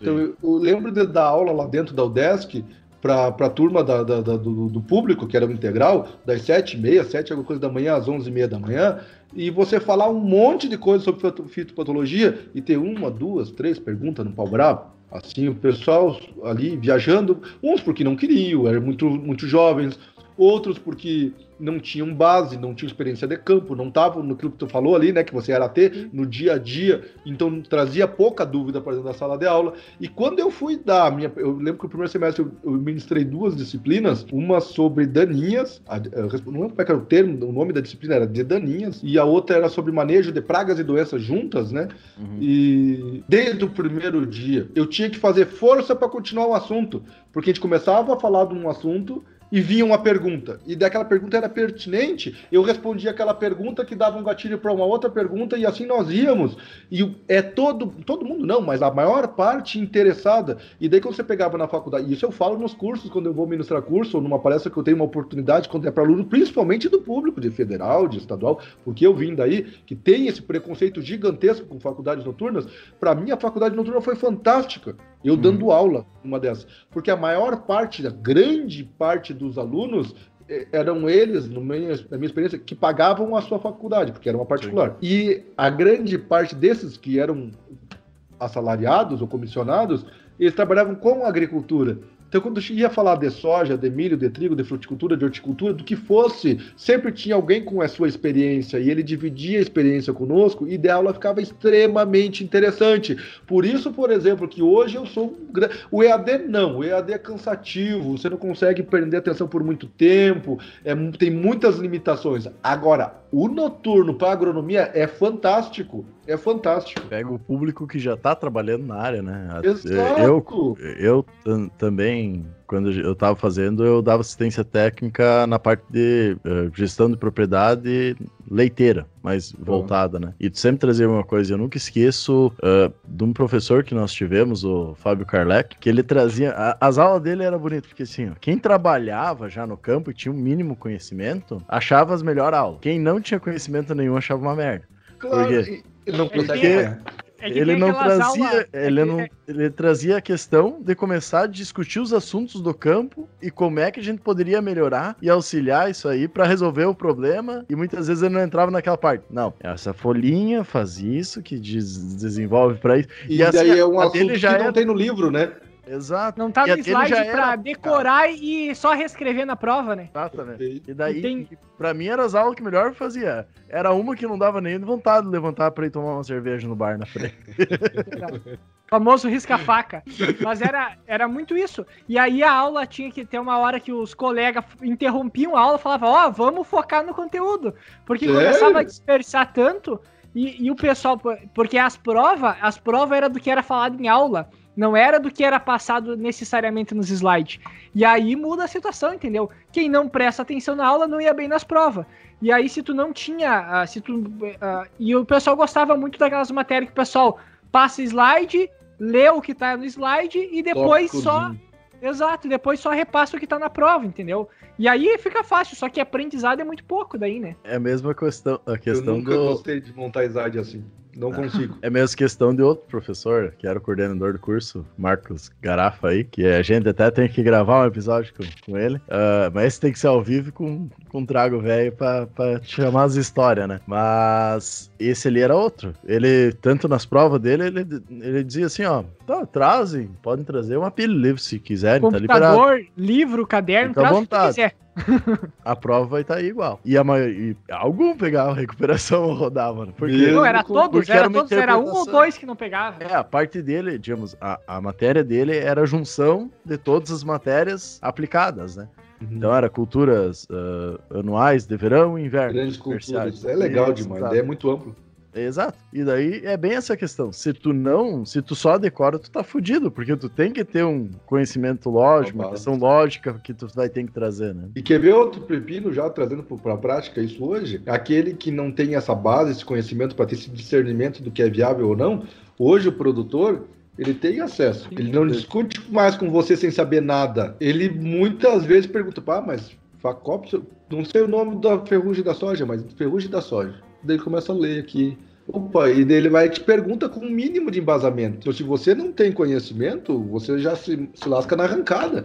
E uma das coisas interessantíssimas que o mercado mudou, diria que tranquilamente de dez anos para cá, mas dez anos atrás já estava assim, Ricardo Amorim, um dos maiores economistas do país, disse isso numa palestra dele, é que antigamente uh, era absurdamente importante você ter conhecimento, você saber o que está escrito na Barça, vocês não sabem, escutem o tio, que nem diz o Karnal, né? O Karnal fala... Escutem, escutem o tio, mas a Barça é, uma, é um livro, que eram vários livros, onde tudo que tinha de conhecimento no mundo estava ah, dentro lá. daquela enciclopédia, enciclopédia, certo? Então, o importante era você decorar aquilo. Hoje, o que tem aqui dentro é milhões de vezes maior e infinito conhecimento do que tinha ali. E o conhecimento, a importância hoje para qualquer profissão não é mais você saber a resposta, é você chegar na resposta, é você achar a resposta, é saber aplicar uma resposta. Não precisa decorar mais nada. A Sim. informação que você quiser, você acha. Mas esse discernimento, essa visão mais holística, que talvez era isso que você fala desse professor, de saber Sim. aplicar as diversas áreas, é muito mais importante do que saber o nome claro. científico de um fungo ou o ciclo em dias dele, mas saber... Como é que funciona o todo para poder chegar num, numa produtividade de soja? Entender a questão científica e os desenvolvimentos que tu tem que olhar, que nem tu comenta. É a aplicabilidade ah, maior que o conhecimento. Exatamente. Não é porque um, um protocolo diz que tu tem que aplicar a cada quatorze dias, que tu precisa fazer o início da aplicação no V zero, questão de sorte. Cassiano, tu tem que uma observar. Pergunta bem... bem interessante. Uh, quando falam que o, a intervalo tem que ser de catorze dias, essa soja do ensaio, ela foi semeada, igual vocês falaram ali, em setembro, outubro, ou ela foi semeada final de novembro, dezembro? Aí que dá quando ponto. Vem o resultado do protocolo dizendo que o multisítio vai dar dez sacos a mais de soja, embora esse ano eu vi isso no nosso campo. Uhum. A adição de Mancozeb deu exatamente dez sacos Nossa. a mais do que a parcela sem o Mancozeb, com fungicida bom. Uhum. Mas... Mas, mas nosso campo era semeado em nove de dezembro. Mas é isso que eu queria chegar, ah. chegar, chegar à conclusão para vocês. Será que aquilo que a gente vê, que é um, uma cultivar muito suscetível, plantada muito tarde, numa condição que é para dar problema, aquilo vai ser realmente assim na lavoura comercial? Não vai, gente. Aquilo ali é um parâmetro para a gente ter uma noção, uma ideia, mas a lavoura comercial não vai dar daquela resposta. Ah, então se eu usar o produto tal, vai me dar dez sacos ou cinco sacos? Não vai uhum. dar. E daí entra essa questão, muitas vezes a gente vê muito experimento científico feito até por entidades de pesquisa, mas a gente não sabe nem a metodologia que foi utilizada e é, como ela foi utilizada, não, a gente isso, só tem o resultado final, né? É, mas isso vocês têm que aprender a cuidar com a, com a informação de WhatsApp principalmente, claro, né? Claro. Que é grupo, manda o gráfico, e daí tá lá, produto tal é não sei quanto, aplicação em V zero, ganha... Tá, mas qual é o cultivar, a época, o ano foi chuvoso, não foi chuvoso, tem um monte de informações. Daí, ali no gráfico, na tabelinha, não tá informando, você tem que ir ler a respeito dessa situação. E que tem daí? que ter discernimento. Eu comecei a ter essa visão, Cassiano, só concluindo, uhum. é, de um ano, que tem uma, nessa faculdade que eu, que eu ministrei aula um período, ela tem uma coisa chamada P A T P, que a teoria é muito boa, na prática nem tanto, mas enfim, que é Projeto de Aperfeiçoamento Teórico-Prático, que é onde todos os alunos, desde que entram na inscrição do primeiro semestre, eles fazem um projeto, onde esse projeto sempre é aplicado, sempre, quando vai nas, dos terceiros semestres para frente, normalmente é pesquisa de campo, tá? Uhum. E você tem que fazer o projeto, tem que fazer a pesquisa e tem que entregar o resultado. Todo semestre, todos os alunos têm que fazer isso. E eu lembro que eu fui orientador de três grupos no, num semestre, e os três queriam fazer com soja, os três queriam fazer com fungicida, e nós montamos um campo no município de Estação, um campo em Passo Fundo, e outro campo, se eu, não é Tiúga, eu nunca lembro o nome do município, é do lado de Tiúga. Dos três campos, foi na, não lembro que safra foi, uma safra que, detalhe, onde é que botava o experimento? Daí, lavoura comercial, é óbvio, o produtor veio e plantou a lavoura, você vem, esquadreja, tira, faz os teus retangulozinhos de soja, faz as pulverizações com C O dois. Dos três campos, nenhum deu epidemia de ferrugem, porque eram campos, o fenômeno mais tardio era ali de cinco de novembro, mas dois deles eram de outubro e um de cinco de novembro. Uhum. Daí fizeram todas as pulverizações de fungicidas, no final não deu diferença. Um dos campos, somente um, nós conseguimos a, a aproveitar porque deu oídio, que foi o de Estação. Daí ali deu oídio, a gente conseguiu fazer uma avaliação para oídio e eficiência de fungicida para controle de oídio. Os outros dois nós perdemos. Mas o que eu quero dizer com isso? Quando bota um ensaio de pesquisa, você vai botar aonde vai dar problema. Você não vai... Foi assim que eu aprendi a parar de fazer em lavoura comercial. Uhum. Por quê? Eu vou botar na lavoura comercial, a tendência de dar problema é menor, porque você começa no início da época adequada. Você hum. quer fazer teste de fungicida, vai plantar em dezembro na nossa região, Sim. entendeu? A mesma coisa para amor. Você quer que dê, que dê resultado a aplicação V zero. Eu vou, vou colocar... Naque, a, meu ensaio, naqueles oitenta, noventa por cento onde não tem histórico de D F C, das lavouras que eu atendo, ou vou colocar naqueles dez a vinte por cento que tem histórico de D F C? Sim. Então, o pesquisador, ele bota aonde vai dar resultado. Não significa que aquilo ali vai dar para todas as lavouras. E daí entra aquele livro lá, Como Mentir com Estatística, Como Mentir com Números, agora não estou bem lembrado, que é bem isso. Tu mostra o que tu, tu quer mostrar para que as pessoas acreditem. E, e cientificamente é correto. É correto. Porém, tu você não vai marcar... botar um ensaio... No... É igual disso, burro eu que botei três ensaios para ferrugem no início da época do cultivo. Perdi Exato. três ensaios para aprender que eu não posso fazer isso. E daí ali tu vai trazer e mostrar só o que tu quer. Mas aí entra, que nem tu comentou, para comercial, para questão uh, lavoura comercial, pro produtor não é a realidade. Não e daí é. entra de nós ter mais instituições que nem a tua, de certa forma, que fazem toda essa pesquisa e essa observação para a gente ter uma visão melhor. Porque é bem isso aí, a gente só tá trabalhando com protocolo. Ninguém tá olhando a campo o que que tá acontecendo. E, e só a questão, ali daquela questão do consórcio de ferrugem mostra muito isso. Ali onde é que tu tá, vamos dizer... Tu é esperto, tem onze, eu nem lembrava disso, mas na hora eu já atinei.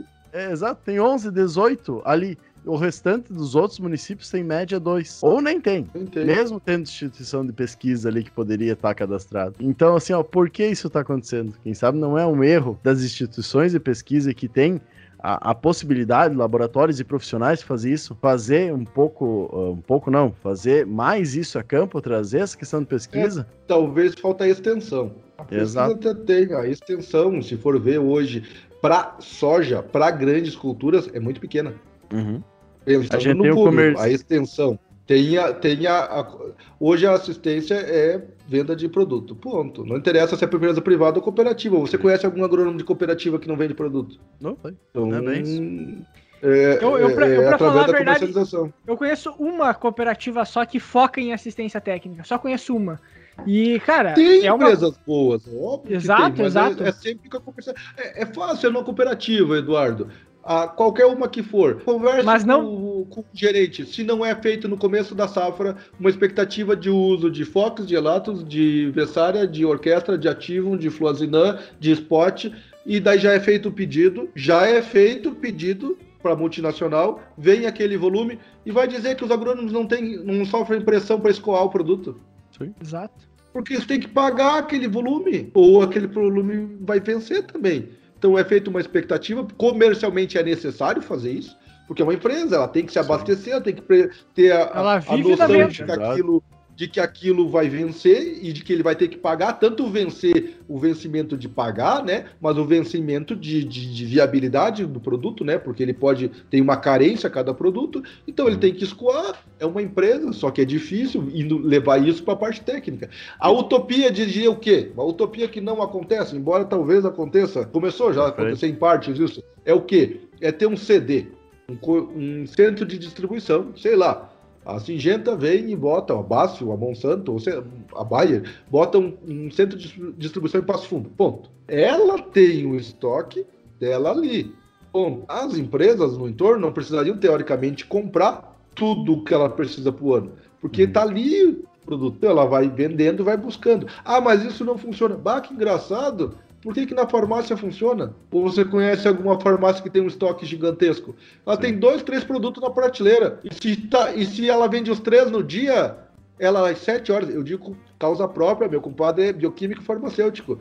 Chega às hum. seis, sete horas da noite, todos os dias, as farmácias vão lá, o, o, o farmacêutico normalmente, ou o gerente, enfim, ele olha, vê os estoques e pede tal, tal, tal, tal, tal produto. No outro dia, seis, sete, oito, nove, no máximo dez da manhã, é Aparece. reposto o estoque. Sai do, centro, do, do, sai do C D, por exemplo, as farmácias São João, em Passo Fundo, tem um centro de distribuição em Passo Fundo, que alimenta a região inteira. Tudo que é saído nas, entre aspas, agropecuárias ou cooperativas ou em canais privados, que no caso são farmácias, né, que é saído de um dia, são reposto no dia seguinte. Por que que não pode ser assim na agricultura, mas cara? As, mas as multinacionais estão indo para esse lado, eles então, já vão vender o produto é, direto. É. E daí, ó, pé na bunda dos agrônomos. É. Não, mas, mas entra uma oh. questão que tu comenta, ah, para finalizar, até, uh, entra muito na, uh, nessa questão de quebra de paradigmas que tu disse anteriormente, que esse, essa quebra de paradigma da forma que está sendo feito vai ser, na minha visão, o maior desafio que a gente vai ter para frente para conseguir cada vez mais entrar nessa parte técnica, quebrar o paradigma que a informação tem que vir de graça para o produtor, que a assistência tem que vir de graça para o produtor e vir de graça graça entre parênteses, porque ela tá vindo embutida no produto, né? Exato. Então, muitas tem. vezes, o produto mais barato e oh, o, responsa- é, o responsável pelo, pelo, pela recomendação ser o cara que vai dar a receita, que na, na utopia que a gente comenta deveria ser como estaria funcionando, do cara botar a receita e o cara chegar num balcão de uma, de uma pecuária, de uma agropecuária aí, alguma coisa, onde é que tem a venda de defensivos da farmácia, que nem tu comenta, que nem é com medicamentos, e ele apresenta isso ali, e ali só é dado, é vendido para ele, ele tá mostrando a receita, né? É, não, eu, eu vou no médico Bayer, eu vou no médico fulano de tal, porque eu gosto dele, porque ele trabalha com Bayer. A gente faz isso na agricultura. Uhum. Não é o médico, é a, é a marca do produto. É. Que, que vinculou na agricultura. Mas algum de vocês vai no médico porque ele receita produto da São João ou da Master Pharma ou de co... Não, você vai no médico, não interessa, não, se ele começar a indicar produto de você ver que é só aquilo, você não quer ele. É verdade. Mas na lavoura é, que dá dinheiro para burro, a gente quer, né? É, é igual, é igual tu ir na farmácia, mas na farmácia os caras te oferecem bastante coisa, né? Ah, um, um vita, uma vitamina uhum. aqui... Mas pra aumentar a tua é imunidade. Igual, é igual o canal privado. Aí eles estão na função deles de vender. Exato, ponto. Né? E existem médicos vendidos, mas eles não precisam se vender. E o problema é que nós achamos que. Nós somos umas putas, né? Isso que é verdade. Ah, pode falar disso aí? Pode ter, pode. Pode. Como, como a gente falou, o podcast é pra nós, então. Se alguém ouvir, o problema é dele. É. Mas eu acho que é divertido. Essa é a parte boa. Vocês eu gostei de conversar porque vocês são mais abertos assim à comunicação e falam o que pensam.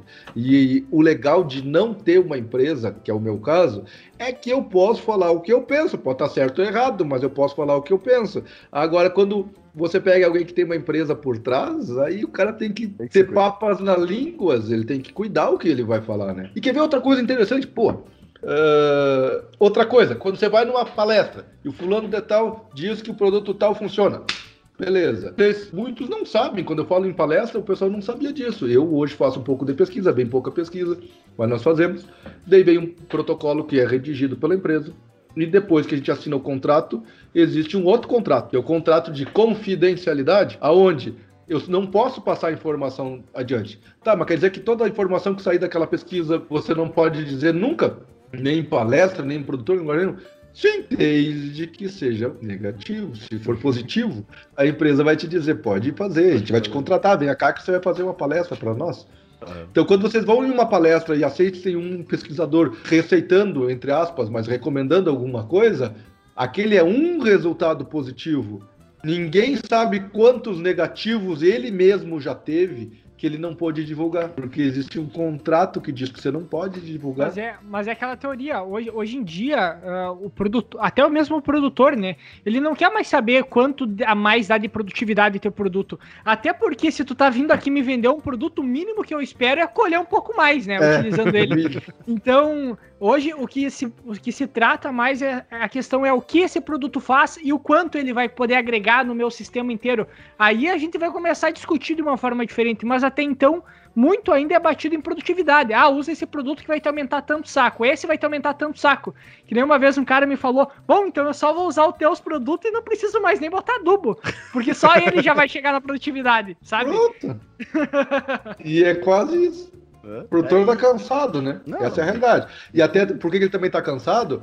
Porque vai o Eduardo e diz, ó, usa o produto da minha empresa, que é o melhor, para controlar o I D. Vai o Cassiano e diz, ó, não, não, não, o produto da minha empresa, tá aqui o gráfico, ó, a pesquisa, ó, o meu é o melhor, o do fulano tá aqui do lado, ó, produziu menos.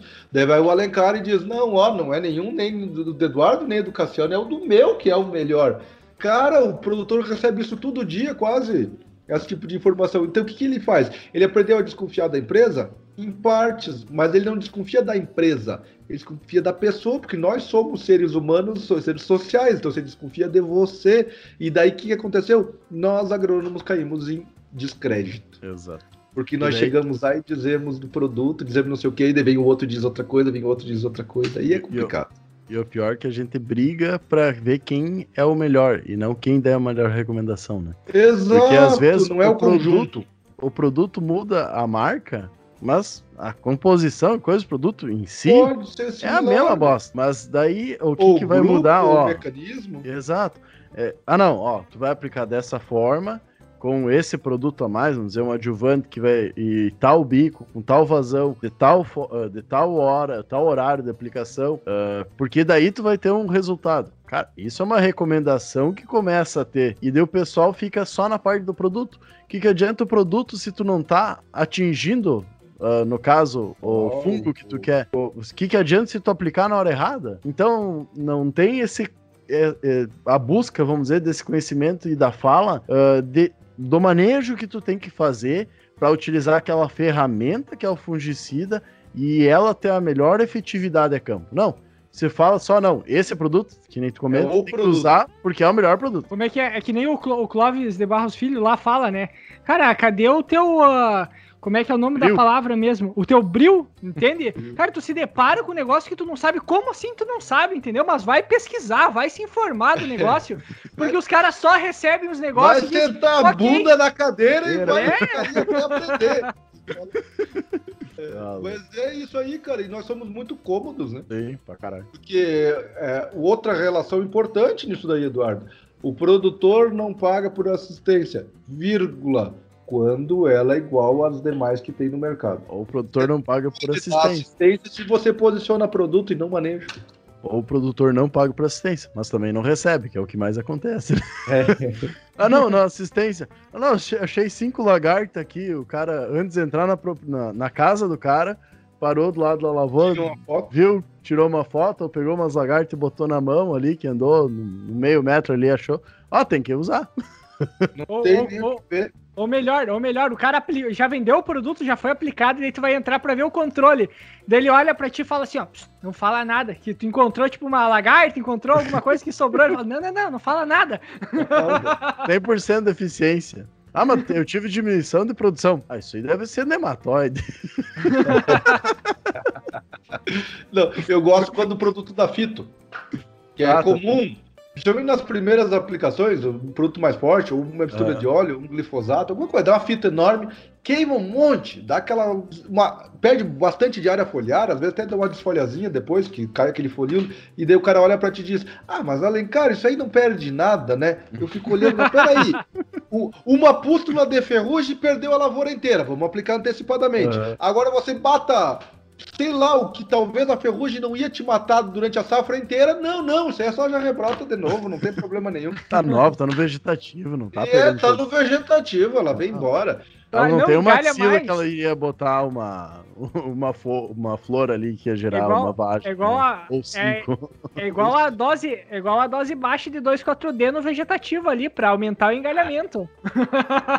Cara, professor, não é o Clóvis de Barros Filho, é o Clóvis Arruda. Foi meu professor de, de faculdade, ele achava interessante. Eu lembro, do, na, uma das poucas coisas assim que eu lembro nitidamente da graduação, quando ele falava, era ele trabalhava muito com grandes culturas, trabalha ainda até hoje, e, e você falou do hormonal, de produto hormonal, um herbicida, é. mas enfim, o pessoal falava, ah, usa o produto tal para engalhar, usa não sei o que, falou, cara, se tu quer mudar a arquitetura de planta, é fácil, você tem outras formas, se você mudar a população, o teu arranjo espacial, a tua época de semeadura, tu vai mudar muito mais o teu arranjo, a tua arquitetura de planta do que um produto. E muito mais então, barato. Eu nem compara. Se tu quer engalhar, compara. Bota menos, menos, menos população. E, vai ter um monte e, de economiza até em semana. E bastante. E bastante. E é visível. Totalmente. Nossa, é certeza que vai mudar a estatura e a arquitetura. Agora, não digo que não tem que usar. Eventualmente, até talvez, algumas situações você possa ser usado e ter um retorno econômico. Agora, o bravo é a padronização, cara. A padronização é que dói. Como técnico, dói. A gente usa um padrão para tudo, né? Exato. É, exato. Bem... é bem complicado. É complicado.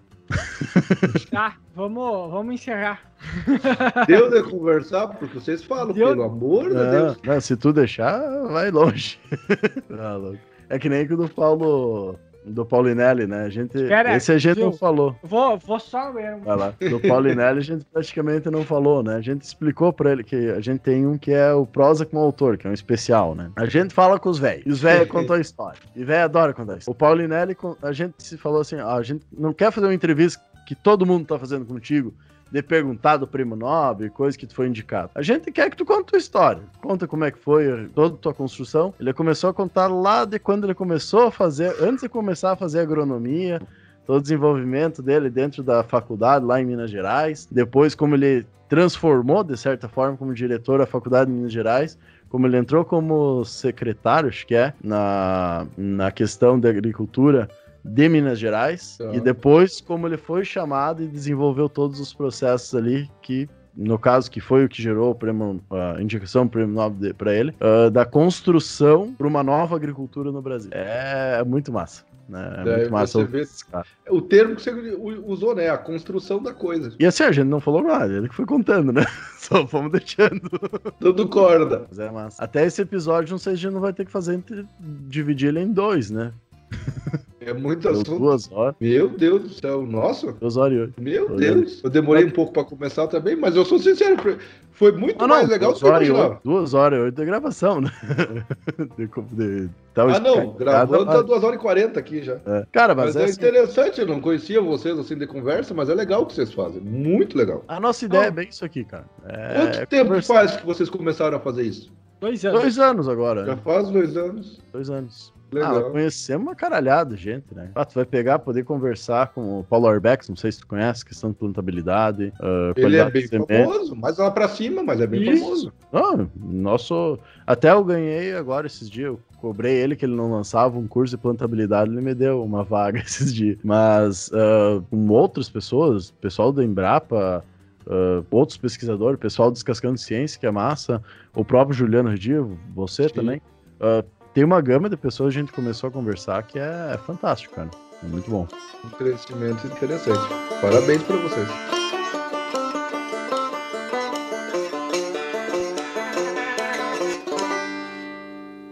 Bom, e finalmente, finalizando, né, depois de duas horas e pouco de prosa aí. Uh, não é e pouco, é bastante, duas horas e cinquenta e cinco, tá ali a gravação.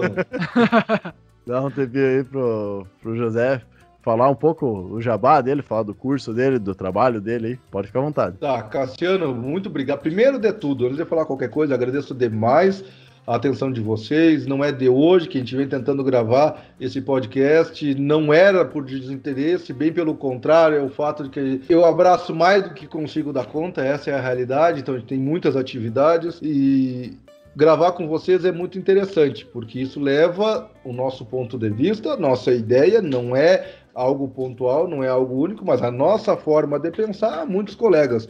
E, ao mesmo tempo, faz com que aqueles outros colegas que vocês entrevistem cheguem até mim, através do conhecimento de vocês, através da fala de vocês, eu também começo a abrir a minha cabeça. Quero agradecer, quero convidar quem gostou desse bate-papo, quer conhecer mais a respeito do profissional, da pessoa, José de Alencar, segue através de perfil de Instagram hoje, tem Facebook, tem uma página chamada Fito Agrícola, desde dois mil e treze, página no Facebook, mas o Facebook hoje está caindo por terra, cada vez, pelo que eu percebo, menos usado. Então, a gente tem, nós temos nos dedicado muito mais ao Instagram. Se você tem interesse em saber sobre agricultura, principalmente de grande cultura, grandes culturas, procura lá josé de alencar ponto j r, vai estar no Instagram. Nós temos uma empresa no Nordeste Gaúcho voltada à assistência e consultoria, onde nós atendemos produtores no entorno de quinze municípios no Nordeste Gaúcho e Campos de Cima da Serra, região Planalto Catarinense, e também ministramos cursos. Na Entre Safra, nossa dedicação não é exclusiva, mas ela é muito voltada à parte de cursos e palestras. Como tem pandemia já há duas Entre Safras, é muito mais o curso, porque as empresas cooperativas ainda estão muito limitadas nessa contratação de palestra. Mas através do curso, onde o foco é principalmente colegas de trabalho. Produtores assistem, assistem, aprendem, é lógico que aprendem, mas eu vejo que tanto o estudante quanto aquele já formado é o nosso público predominante. Nós estamos levando o curso voltado à atualização de lavouras comerciais de soja. Nessa safra, essa semana será o quarto curso, eu acho que nós vamos fazer uns dez cursos aí até começar a plantar soja, normalmente uns dois cursos por mês, às vezes dá três cursos, mas gente, eu trabalho de segunda a sexta numa consultoria, na sexta noite nós começamos a dar curso, e sábado o dia inteiro eu não consigo fazer mais do que dois, o ideal é uma semana sim e uma não, senão eu não vivo. Querem saber mais a respeito do Alencar, é só procurar também no site fito agrícola ponto com ponto b r. Ali vai ter uma, uma, um pouco mais de informação a respeito do nosso trabalho. Fito de fitopatologia, que era aquilo que eu trabalhava antigamente, né? Mas fito vem de planta, não é a fito, a injúria, a fito é planta, então fito agrícola ponto com ponto b r, acessa lá, e muito obrigado. Não, show de bola, agradecer novamente por disponibilizar tanto tempo aí pra falar conosco também, tá bom. É, a prosa acaba indo e, e só faltava ter um, um trago, uma carne que ia mais longe aí, mas... Uh, mas todos... você pode fazer as duas coisas e me convidar, uma você compra, a outra tu faz, não tem problema. Deu um jeito de, de fazer junção, né? Uh, no mais aí, convidar o pessoal também a ouvir nossos outros episódios, a seguir as nossas redes sociais também, as redes sociais aí do José de Alencar. Uh, todas as redes sociais, então, vão estar na descrição do episódio. E por hoje era isso. Até a próxima, pessoal. Valeu, tchau, tchau. Boa sorte do Eduardo editar isso aqui. Não tem como ele ouvir tudo isso de novo, ele não vai ouvir, né?